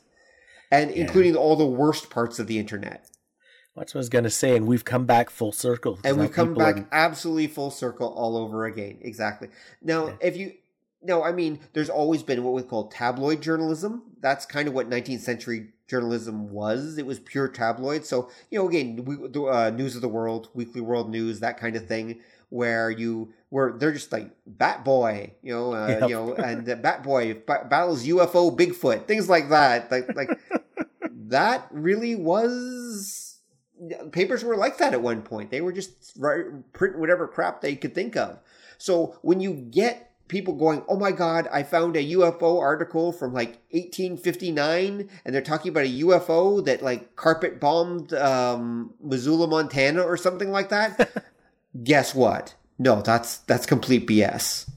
But people will yeah. find these things and they don't realize that journalism back then was about as reliable as uh, you know the as 4chan today. I mean, it really you know not reliable at all. Don't don't trust it. People are just making stuff up. And so a lot of it was fiction or one form or another. And some of it was copy pasta where, and sometimes they were even writing it as, you know, fictional articles. They would have a little disclaimer with the article, but then people would remember it as the truth or take it as the truth. You know, there were all kinds of the, or they'd coach it in very vague terms that this might have happened. We we heard report like you know we heard a report that this might happen, but you know did it really happen? And I mean this is a lot of that still continued even even up until today. Um, yeah. If you want to see some examples of some of this stuff, there's actually a Reddit group called the Bazaar of the Bizarre.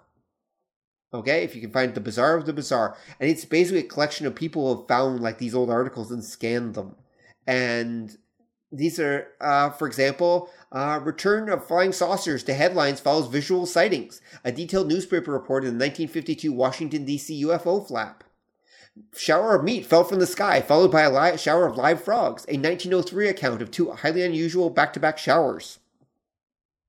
Um, let's see. Skyjacker kicked out door to death.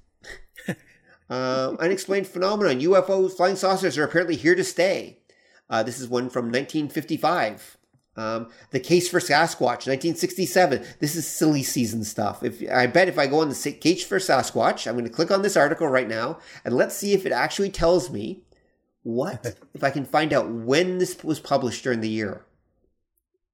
Um, this is from again 1970s, so this is right during the middle of the mysterious monsters, you know, flap that's going on, and uh, looks like this one might have been published. I think this one was published in December, so I'm actually off on that one. But oh, well, it was worth a try. Um, actually, but, if you want a good example of that going on nowadays, uh, check out how many quote unquote legitimate news articles eventually get traced back to the Onion. Yeah, there we go. I, I was saying this to Don. Uh, what you get is is that you, you get all kinds of people, many of whom English is not their first language or their first, you know, they may not be from an English culture, and they see an Onion article and they don't realize that it's not real, and so that gets shared or passed in like non-English news sources as people can kind of read the headline or they translate the headline, but they don't translate the article. Yeah. So that all that kind of stuff. Plus, of course, there's people that English is their first language and they still believe the Onion anyway. Yeah, because it's it's that idea. What they they find will happen is the information gets to be third hand, and that's where you kind of lose where it comes from. So somebody will read an Onion article and they'll they'll find it funny and they'll face plant it to like their uncle, like Billy, and Billy will get this and he'll read it and he won't know what the onion is and he thinks it's real. So yeah. then he'll like put that out to his Facebook group at which and they talked about this too in uh, Trust Me I'm Lying mm-hmm. that they'll put that out to their group and what eventually happens is quote unquote real journalists mm-hmm. I shouldn't know I'll, I'll I'll dequote that actual journalists will see people talking about this. Yep. And then not do the research to find out where the story originates from and they start using some of these second and third tier tellings of the story as mm-hmm. their reference point and then it becomes real even though you know the the it, it started as an onion article. Yeah yep there we go. Actually i found one the bazaar of the bizarre. This one here's an example of this. It's from 1973 okay? Three-legged monster seen by man twice I'll read. Oh, it's short, so I'll read it. Enfield, Illinois, UPI. Henry McDaniel says he's seen it twice a gray, hairy, three legged monster standing tall like a human being with pink reflecting eyes bulging from a huge head. The second time was Sunday morning after his original report on the monster had brought newsmen, police, anthropologists, experts on unidentified flying objects, and the just plain curious to the Wabash River Valley to investigate. McDaniel, a disabled war veteran, said he found footprints covering the woodland areas around his home. The tracks were three to five inches across, with six toes and little hoof marks, he said.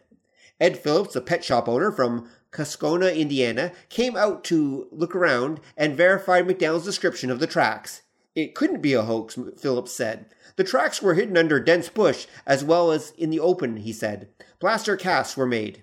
McDaniel says the first time he saw the monster was about 9:30 p.m. the night of April 25th. His family heard a scratching noise at the back door and he went to investigate. When I first saw it, I thought it was an animal. I went back inside the house and got a gun and a flashlight, he said. It was right about five feet from me. I wasn't scared. Then I saw those pink eyes shine at me like a reflector on a car. It had pink eyes, a large head, and was kind of dirtyish gray color, hairy, about four feet or five feet tall, standing right in the front of the door on three legs, just like a human being. Human beings have three legs. Anyway, McDaniel said he shot at the monster four if times. Lucky. If he wasn't scared, why was he shooting at it? I knew I hit it once, he said. The monster, he said, hissed, leaped 75 feet in three jumps, and disappeared down the railroad tracks near his home. Sunday morning, about 3 p.m., um, Central Time, the barking of his dogs awakened McDaniel, and he opened his door and looked out. He said he saw the same three legged monster on the railway tracks 75 feet away. Wait, it leaped 75 feet and he also saw it 75 feet away, huh? Anyway, I wasn't scared, he said. I'd like to have it as a pet and charge for admission. It's something that's here and we've got to accept it. That's a real newspaper article, folks. that's a. I don't. It doesn't say what article. Unfortunately, it doesn't say what paper it's from. Right. Um, but that's uh, you know there. Actually, maybe the uh, does that one? But you know when it's something to always look for when you see stories like oh it's clipped from the Weirton Daily Times, Weirton, uh, West Virginia, seventh May, nineteen seventy three. Found it. Hmm. Um. And so that's the wire. Okay, there we go. Now, something to always look for when you see articles like this, I learned this a long time ago, just a quick reference. You'll notice how I caught on to the fact that it, it was, it leaped 75 feet and it was 75 feet away. When you start seeing numbers that are consistent like that, that's really strange because their numbers like that shouldn't, you know, they shouldn't be consistent. Yeah. Um, and yeah, there's a lot of weird stuff like that, but you know, if you're if you're like a farmer and you're in 1973 you have no internet or anything and you're reading this in your local paper what are you going to think? Besides if you're in the area you might know that henry mcdaniels you know uh, you know likes the hooch a little too much but uh, but um and by the way this again just to prove to you this is not recent okay how about this? Merman seen off brest france 1725 newspaper report 1725. How about that? Hmm. Um, let's see. And I'll link to it in the show notes. I'll, I'll find it and I'll, I'll link to it in the show notes because this is a little more complex to read. If you, when you see it, you'll understand why I say that. Um, because the, it's even written in Old English. Well, here, I'll read a little bit of it. Uh, London, December 9th.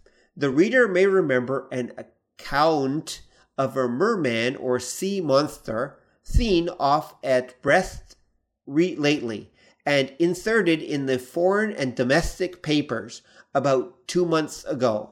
The author of the Memoirs de Trevoux have published a more satisfactory description of it than say than any that has been given in an article from Brest.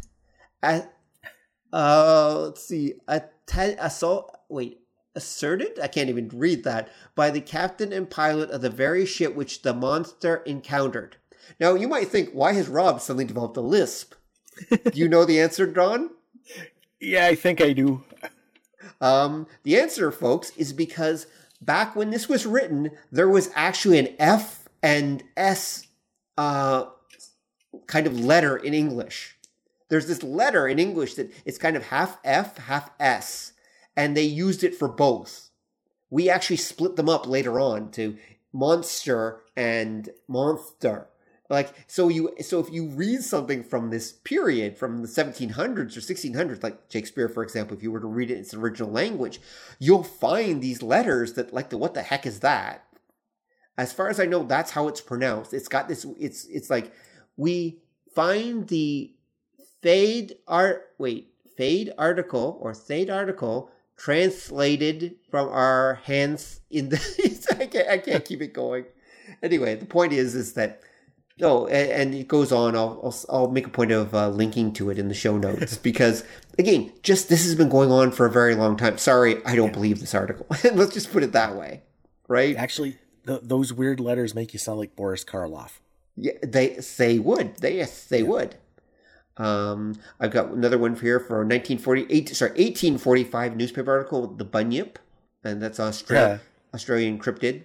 Yep. Mm-hmm um, and lots of other stuff. Um, some great ads here. Anyway, but Bazaar of the Bizarre is really entertaining.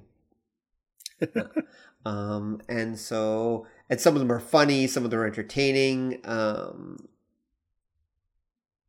okay, Wisconsin. Here's another one: Wisconsin Wild Man, 1899. An informational cartoon describing a wild man found in Wisconsin. Sorry, Wisconsin. now I'm going to be doing that for the rest of the night. Uh, again, the um, yeah. Oh, by the way, if you ever want to have an amusing thing about that FS sound, I think I might have mentioned this before. There's a famous poem called "The Flea." I think it was by not John Milton. Oh, who was it that wrote "The Flea"? I'll link to it in the show notes. And it's about the flea. It's about this flea um, sucking and thucking and thucking and thucking and it's it, the whole thing is about thucking, and um, you have to remember the word "fuck" did exist at that point, so that they knew mm-hmm. it's it's meant to be a play on that. That it can be read as sucking, it can also be read as fucking. Um, so even people at the time were playing with that idea, or playing with language. Anyway, I'm I'm having way too much fun with that, so we'll stop now. Anyway, stop that. The point, so, so again, you... the point is, I th- so again, don't trust old newspaper reports. Okay, they were filled with all kinds of bizarre stuff yeah. literally. it was a, like a bazaar of the bizarre, and many of them are border between a hoax, as has been discussed. Some of them, and or or they're basically copy pat, creepy pat. They're fiction, basically. People are writing something that they think will sell a paper. Yeah. You know that will get someone's penny or nickel or dime, and that's the whole point of it. Just to fill space with something that'll make money.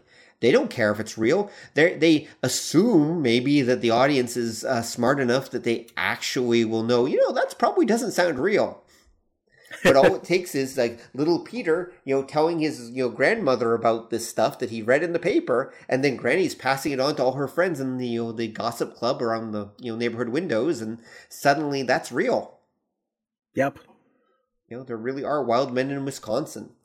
The one was really caught and then unfortunately he you know unfortunately the corpse was stolen what was being transported to the Smithsonian Institute but you know that happens right possibly by Tom Hanks uh he did get around and he has dun, he's immortal dun, dun. so there is that um that's actually another fun one is the the speaking of immortals the one my favorite is the idea that Keanu Reeves is immortal Oh. Um, and, and people have even found some people have made photographic evidence, but people have also found various real photos of people that look just like Keanu Reeves throughout right. history.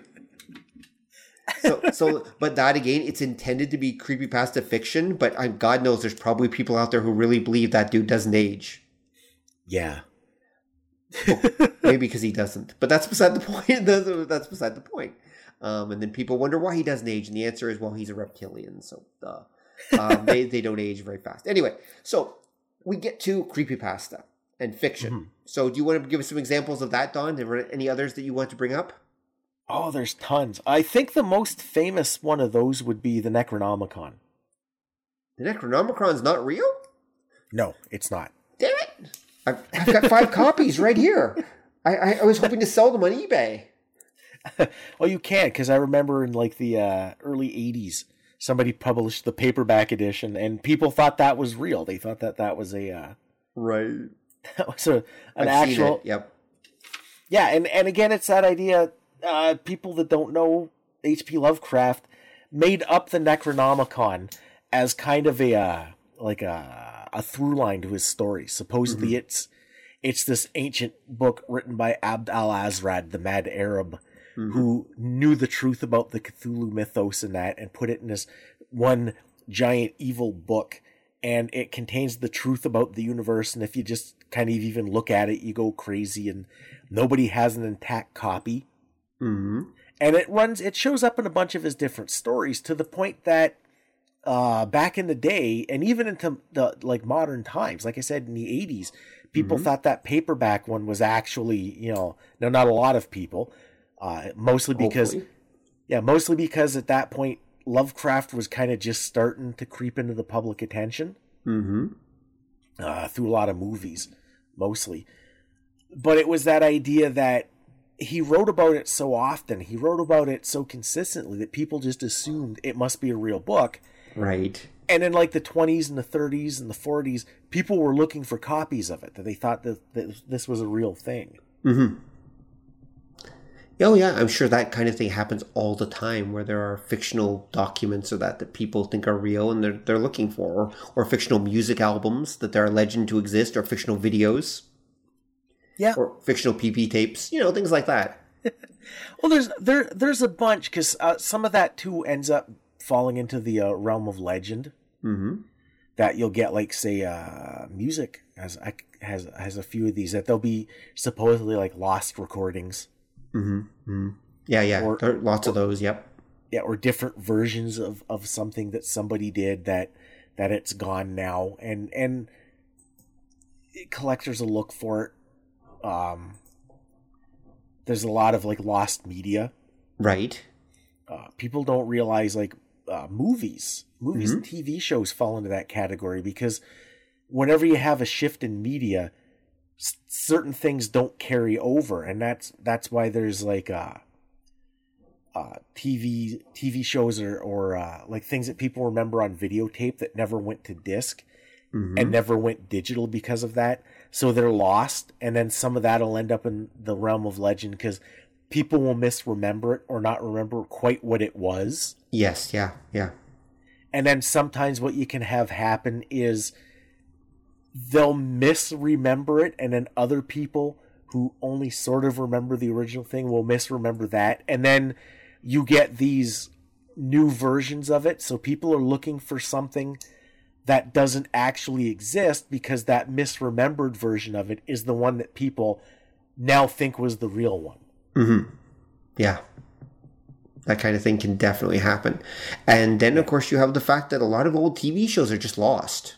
yep They, they don't. We don't have any copies of them. They don't exist because people thought that was just disposable, and so they were literally they were shown, and then years later they needed space, or there was fires because a lot of them were printed on things that was super flammable.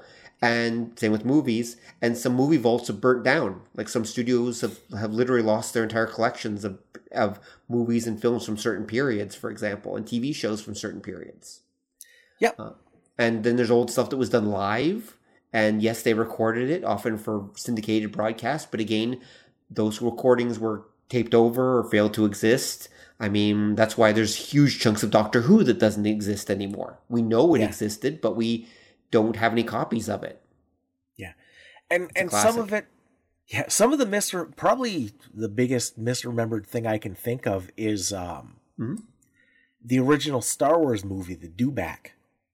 Oh, okay. That the Dewback, as I recall, it only appears in the background in the actual movie. But if you remember the uh, the lobby cards, there's a close up of a stormtrooper sitting on one of these things. Oh, that's why everyone remembers that shot. Yeah, that scene wasn't actually in the movie, but there are people that claim they remember seeing the movie when it originally came out with that scene in it. Right. Yeah, yeah, yeah. But yeah, Oh, that would make total it. sense. I could believe it. Yep.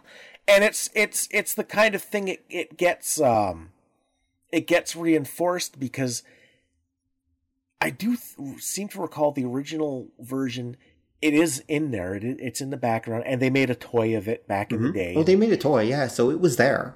Yeah, and that picture came out, and that could be why everybody remembers it so solidly. And then that misremembered is that you saw that actually in the film when it wasn't actually in the film. You know where people probably also saw it? I bet it's on the Star Wars trading cards that came out that every kid had. Yeah, because that the the that lobby uh, lobby uh, picture of it mm-hmm. was one of the cards. That's that's one of the famous images. It's it's kind of a close up of uh, you're looking up the neck of the dewback with the stormtrooper sitting yep. in the saddle. Yep, yep. I remember that because I had that card. Yeah. Yep. And so that's why everyone remembers it, and they would remember it being in the movie, but it actually wasn't in the theatrical cut. Yeah, because I if, if I remember correctly, it, it, it they they said it didn't look right. Right. Not that moving they, anyway. Yeah, because I I can remember seeing pictures of the um like the skin, like the the foam rubber skin for it. Mm-hmm. So they did make it, and the, the picture shows they did make something of it. But yeah, that it didn't look that that shot wasn't in the actual film. Mm-hmm. Makes sense.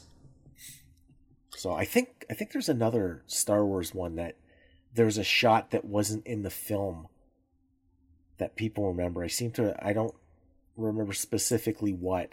Mm-hmm.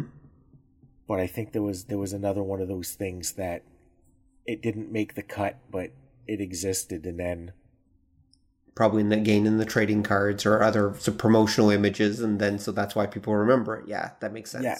Oh, actually, I think I know what it is. It's uh Biggs. Oh, okay. The, the scene with uh, Biggs telling Luke that he's leaving. That, as I recall, it was filmed, mm-hmm. but it wasn't in the film. Right. And people remember it because early versions of the story that came out, like say the Marvel comic, was based on the script and not the act. The movie wasn't out when they started working the comic because it takes like you know a month month to do a comic book. So they were mm-hmm. working off the script. So that scene, those scenes on in, in Anchorhead and that with Luke and and uh, Camie and Fixer and Biggs mm-hmm. are in the comic book version. And I seem to recall there were other takes. I think it's in in the novel but it didn't make it into the film. But people remember having seen it in the film and when in the original version. You're also forgetting the radio play version that was done for NPR and broadcast. Oh yeah, is it's in there too? it's in it? there. Yeah, it's in there too. Yeah, because Biggs is in it. Luke meets up with him at the end when they're getting ready to attack the Death Star, but you don't know that full story about how Luke knows him because those mm-hmm. scenes were supposed to be at the beginning and they they got cut. Yeah, because they felt that the pacing at the beginning wasn't very good, and so that's one of the things they got rid of. Yeah, and yeah, which, based on some of the versions I've seen, based on the original script, was probably a good move. Actually, um, yeah, it would, it, would, it would have been nice to have Biggs' scene though. That would have been nice. Yeah, if if I'm not mistaken, I think they did film that scene where Biggs is saying he's leaving, mm-hmm. and it was mostly edited to a usable point. point and then when he meets uh, Camie and Fixer, mm-hmm. that scene I think they filmed, but none of the effects or green screen was put in. Right. I think because I can remember kind of seeing parts of it. Because mm-hmm. I remember seeing those parts when I was young and thinking it didn't match the the comic book scenes. Right. Okay, that would make sense. Yeah, and, th- and thinking that was weird because Star Wars is another one. The making of. Mm-hmm was a big deal because again it was this huge sci-fi extravaganza nobody had quite done anything to that scale uh, so when the original came out there was a lot of supplementary stuff that they did you know books about the making of it they did photo novels about behind the scenes there were interviews there was a special about the making of it um, mm-hmm. there was a I, I, I think there was a holiday special i wake up in a cold sweat something to that effect. Yep, yep. Many people do. Yep, including George a, Lucas. A vague memory. So it's also possible that uh, a lot of these background scenes mm-hmm. Uh, get worked into your memories of the original version of it, and then that's where some of the mix-up comes in. Uh, well, this is more Mandela effect stuff, really. Um, yeah, l- l- we we should actually be talking about um, actual, you know, fiction at this point like stuff that people purposely made up because you know we've already talked about kind of the Mandela stuff. Although I agree, this is that's a good one. Um, so for example, things like Slender Man we already mentioned, um, the SCP Foundation stuff. Yep. is also a, a good one. Um, if for those not familiar, SCP stands for what is it? Uh, Secure, Contain, Protect, or something to that effect. Yeah. And it's basically this website that exists. Um, well, here I'll I'll bring, I'll read the Wikipedia entry because that's probably going to be more accurate than what I'm about to say. Um, hold on one sec. Oh, again, I'll edit this. Um, SCP Foundation. Right. So the SCP Foundation is a fictional organization documented by the collaborative writing wiki project of the same name. Within the website Shared Universe, the Foundation is responsible for capturing and containing various paranormal, supernatural, and other mysterious phenomena unexplained by mainstream science, known as uh, anomalies or SCPs, while also keeping their existence hidden from the rest of the global society. The Real World website is a community based and includes elements of many genres such as horror, science fiction, and urban fantasy. Um, and the wiki itself contains thousands of SCP files, short for Special Containment Procedures, sorry, got that wrong, which are co- confidential quasi scientific reports that document an SCP project and means to of keeping it contained. Uh, the website also contains Foundation Tales, which are short stories through various characters in the setting of the SCP universe. And the SCP's literary works have been praised for their ability to convey horror through quasi scientific and academic writing style, as well as maintaining high standards of quality. Um, and there have been many adaptations. And one of the things that's happened is is this I, I don't know how, exactly how this was first created or uh, what what it was. I know many of the first SCPs from this is just my observation seem to be things like you know the ark of the covenant or things you know things you'd find really from a uh, from movies and tv and a lot of them are clearly from books and movies and comic books and things like that right, Right. um but then because there's objects as well and then there's like living things and creatures etc artifacts locations there are locations that are scp etc um, and teams go out to get them. a few examples of contained SCPs. SCP-055 is something that causes anyone who examines it to forget its various characteristics, thus making it indescribable except in terms of what it is not. SCP-087 is a staircase that appears to descend forever. The staircase is inhabited by SCP-087-1, which is described as a face without a mouth, pupil, or nostrils. The sound of a cry, child crying is also omnipresent, but the source is unknown. Descending the stairs has no effect on the cry's volume, despite the seemingly originating from the bottom of the stairwell. SCP 108 is a Nazi bunker system that is only accessible through a portal found in a woman's nose. SCP 294 is a coffee machine that can dispense anything that does or can exist in liquid form. SCP 426 is a toaster that can only be referred to in the first person. um, and people, some of these get really complex and really detailed. Like some of them are more detailed than the Slenderman, and, and people are putting immense amounts of effort into the stories behind some of them. Right. And some of them get really creepy and weird.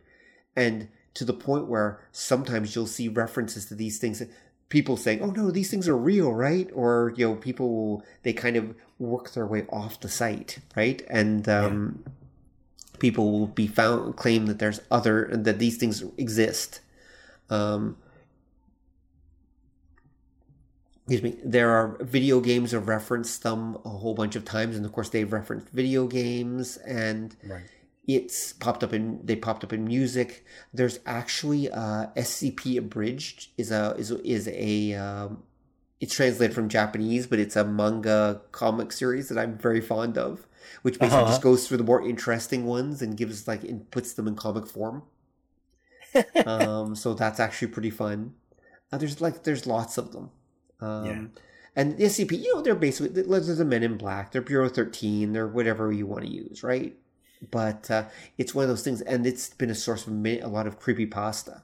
And oh, by the way, creepy pasta itself is a whole thing. Um, creepy pasta. Uh, let's read, read the actual definition of creepy pastas. It's already been mentioned, but just in case people don't know, creepypastas are horror-related legends that have been shared around the internet. It's become a catch-all term for any horror content posted on the internet. These entries include often brief user generated paranormal stories intended to scare readers. They include gruesome tales of murder, suicide, and otherworldly occurrences. The subject matter of creepypasta varies greatly and can include topics such as ghosts, murder, zombies, haunted television shows, and video games. And they range in length from a, ser- from a paragraph to lengthy multi part series that can span multimedia. And the Slender Man is, for example, one of the most famous ones of them. Yeah. Um, there, there are a number of other ones. There's some video game creepypasta. I oh, what's the one video game creepy pasta that's uh there's actually a very famous one that's incredibly creepy about a Godzilla video game. Oh yeah. I'll link to it in the show notes. Um, that's about it's basically about this Godzilla video game where this that that's basically haunted. Like this guy's playing this haunted video game where and so suddenly these mo- weird monsters that are not part of the game start appearing inside the game and the game basically starts speaking to the guy who's playing it and all kinds of weird stuff starts happening. Um, Yeah. there's a couple YouTube channels that are actually um, dedicated to uh, creepypasta and spreading them around or telling people about them or whatever. But um, but yeah, so you know, people love ghost stories, right? They're basically like their campfire stories, is what they are for the most part. Yet there are people always who take them a little bit too far and uh, pretend that they're like real. Yeah. Well, there, there's that, and then it's that idea that um, Mhm.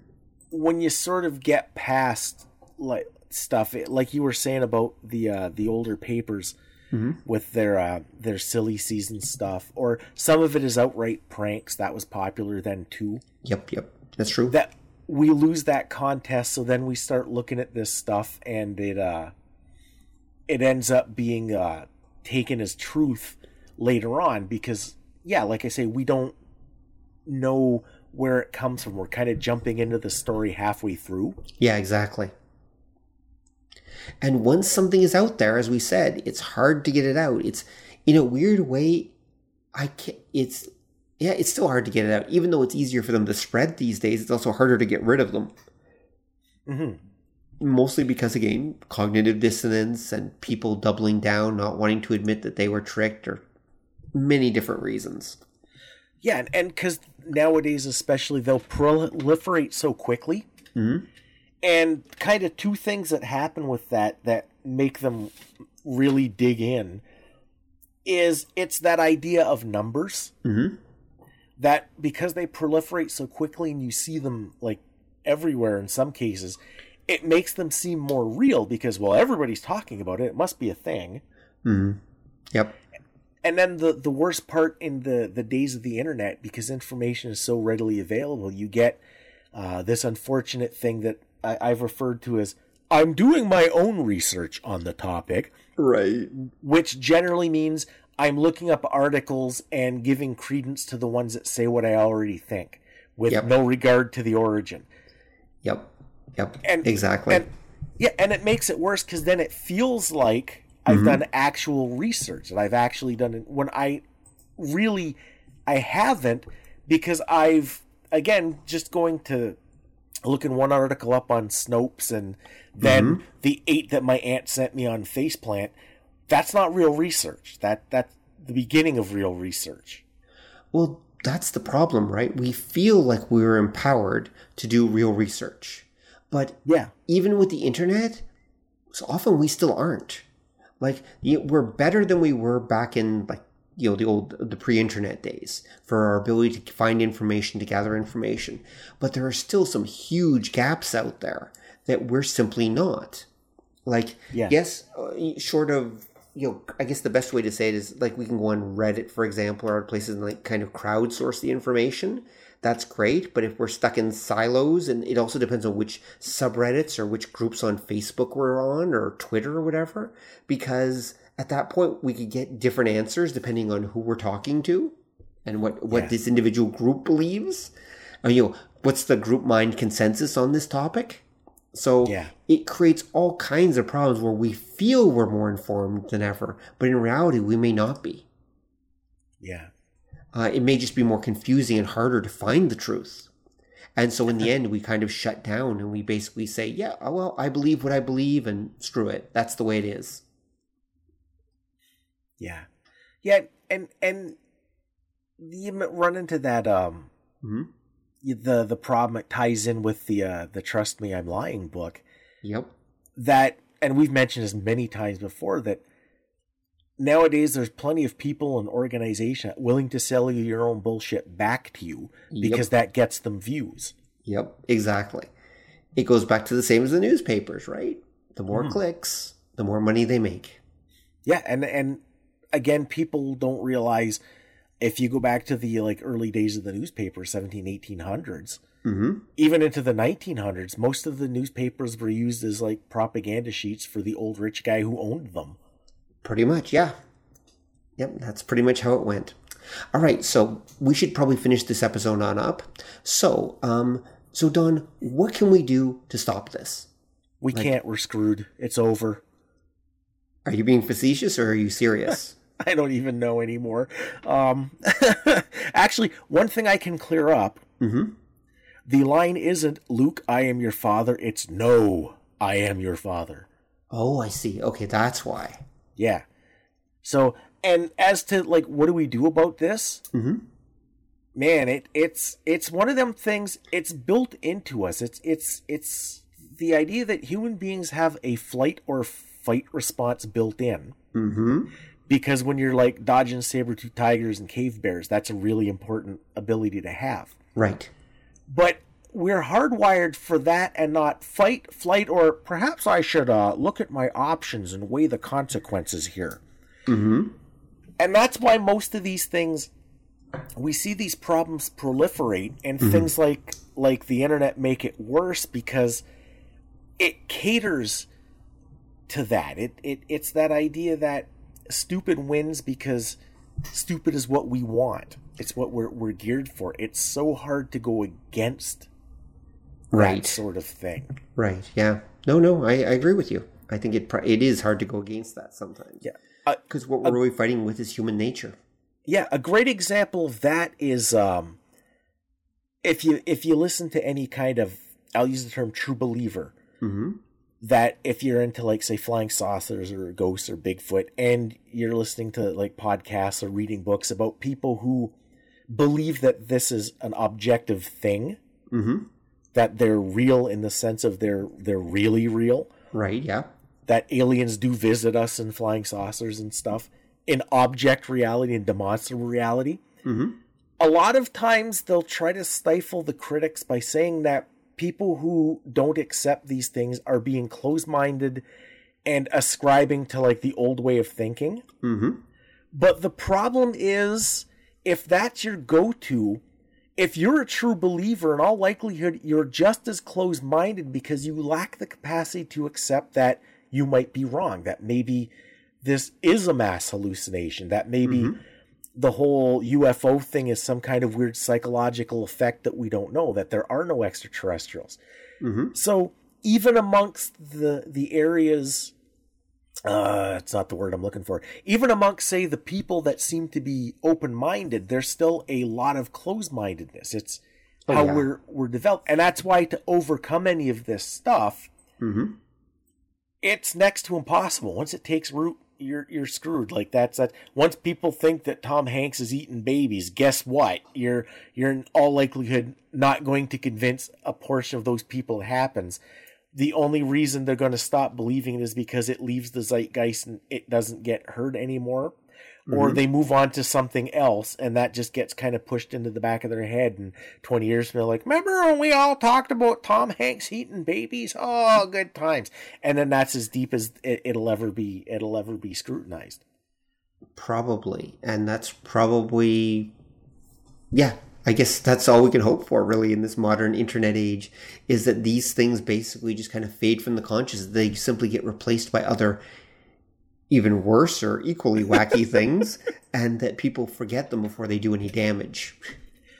Yeah, it's it's it's always been kind of that way. It's just what you get now and and I've said this before, the internet hasn't given us anything new. It just gives us impossible amounts of the old. Very true. And that's the problem you get with stuff like this is is uh I think we mentioned it before. Back in the day, like I remember when I was a kid, I'd go to conventions and stuff for like weird paranormal crazy shit and you'd have to get pamphlets and get put on mailing lists and get magazines and stuff and it took a very long time but nowadays on the internet whatever dumbass ideas in your head mm-hmm. you can go online find 10 more people that believe that same thing which reinforces that which causes these whole big effects which makes them undemonstrable i'm not going to call them wrong or lies or fake, but undemonstrable ideas take root. Mm-hmm. And then once that happens, it's even harder to, to, to take them out because if you believe in especially something conspiratorial, mm-hmm. any proof against it is proof of it because it shows that, you know, they and their disinformation campaign has truly taken root. Yes, it has. Yep. Because I, I, I thought about that about the uh, the COVID virus uh, vaccine makes you magnetic thing. Mm-hmm. It doesn't. People like, look, I can stick my car keys to my tits. Explain that. Well, it's because people are oily, and it bugs me because we used to do that when we were kids. Eh, you're bored in class, you'd stick erasers to your head and see who could put them in, or you'd put a spoon on the end of your nose. It's all that same thing, right? Oh yeah but because people have this idea that they're looking for something that puts them beyond the sheeple and that idea gets out there, it's hard to disroot because I thought about it. Mm-hmm. If you mentioned that you never did that when you were a kid thing, they mm-hmm. probably don't. If you mentioned the idea that no, it's because we're greasy, look, I'll take an eraser and stick it to my head. Half the people that, that think that, you know, the COVID vaccine makes your tits magnetic are going to go, uh, may, maybe we're wrong, but the other half are going to double right the hell down. And what's going to happen is, no, it's part of the conspiracy has been putting metal in erasers for years because world domination. Mm-hmm. Or I'm in on it and I secretly have crazy glue on my forehead or something. And it'll just be another layer. And then like, like we were saying, that's how it, it digs in, that each layer digs it in deeper. And, mm-hmm in order to dissuade. I'm not going to say disprove because again, a lot of this you can't prove or disprove either way, but mm-hmm. dissuade people from believing the non-demonstrable gets harder because now I have to break down every single one of those layers to get to the core of the bullshit. Mm-hmm. And it's it's really difficult, especially because nowadays, if I don't want to hear it, I don't have to. Very true. You can I can just hide in a bunch of like-minded people who reinforce the bullshit. Yeah, and and like say if I want the the news, I can get it in whatever flavor I want. I can yep. I can I can get any and then it looks like it's reinforcing my perspective because it's telling me what I want to hear, right? Exactly. Exactly. So just to finish things on up, one of the techniques that I tend to use, having been on the internet for a very long time, um, and been around, you know, the paranormal and weird stuff for a very long time, is I tend to just employ Occam's razor. That's like mm. one of my favorite things to do, which is ba- the idea basically that the simplest solution is the most likely to be correct. So therefore, you know, when I look at something and I say, yo, look, this person could have seen a ghost, or I'm reading a story written by some person about, you know, how their ghost encounter, they could be suffering from carbon monoxide poisoning or you know or maybe they didn't take their meds that day which is more likely. And the answer is the carbon monoxide poisoning or the meds are more much more or mental health issues are much more likely. You know so when people are reporting that i went to a restaurant and there was like a group of people at one of the tables and they all had my face on them. It's like no, I'm pretty sure you were off your meds that day or need to be on some um, or something because, yeah, I don't think that was a group of demons that wanted to steal your soul. Sorry, right. I'm not buying that one. And so that's just generally my policy is like whenever possible, the most simple solution is probably correct. So therefore, go with that. Right. Um, yes, that does dent into my belief in giant hairy hominids in the woods. I mean, you know, but whatever. um, we all have our little things that we enjoy. But even most of the Bigfoot stories I read, I I usually most assume that most of them are maybe fabricated or whatever. You know, I like to believe that some of them are real, but yeah, whatever. Um, yeah, it's just you know you can have fun with reality, but I know that in the end, I will probably never know whether Bigfoot is real or not, and it really doesn't matter to me that much. Yeah, I I, I think that's probably the um the the the best kind of mentality because for me it's demonstrability. Like like mm-hmm. I say, can you show your work? Can you show That's me true. how you That too, you got? And that's not entirely reliable either because the Occam's razor thing can sometimes work the other way because you can just say nope, go surreal, simplest solution, and it depends how you frame it off but it's mm. it's it's a it's a good start and you've accepted that idea that again with the demonstrable thing Mm-hmm. there's things we can't know Right. and that's where for me like i'll backburner it. i can mm-hmm. keep it in my head but i'm not going to commit to activity either way because Right. we don't have we can't prove it or disprove it Exactly. And since we can't prove it or disprove it, yeah, well, there's no point in actually acting on it because it could be wrong. So therefore, yeah, don't worry about it too much. or if you act on it act on the parts we know like i said the demonstrable Exactly. The parts that are definitely provable and that we can objectively prove are true. To some degree, anyway. yeah like the example i'd use would be extraterrestrials Mm-hmm. they're a difficult one because if you go objectively, we have absolutely no reason to believe they exist. Right. We have nothing that's that's tangible and demonstrably extraterrestrial other than meteors, but there doesn't need to be an intelligence behind that. Mm-hmm. But the problem is that if you look at it mathematically, we have every reason to believe that extraterrestrials exist Yep. because it it's it's an odds thing that there are so many worlds in in the universe that the things that conflagrated to eventually down the line lead to us as sentient beings mm-hmm. Those same things can happen in other places and even if the odds are a bajillion to one if you've got three bajillion planets out there mathematically this should happen three times there should be true. other species so it's that idea, but you act on it. I'm not mm-hmm. going to join uh, a Eckankar and wait for the Space Brothers to take me away because we don't have that proof. But the concept of exploring space to see if anything's out there makes perfect sense to me because, again, while mm-hmm. we have no proof, it's not an unreasonable belief to think that there might be other things out there. And exploring is how we get that proof. Yep. Hmm.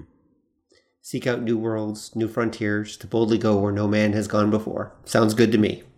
And on that note, thank you everyone for listening. Uh, hopefully, you found this interesting, entertaining, educational, and you will think about how some things in your life are fact and some things may, in fact, be fiction.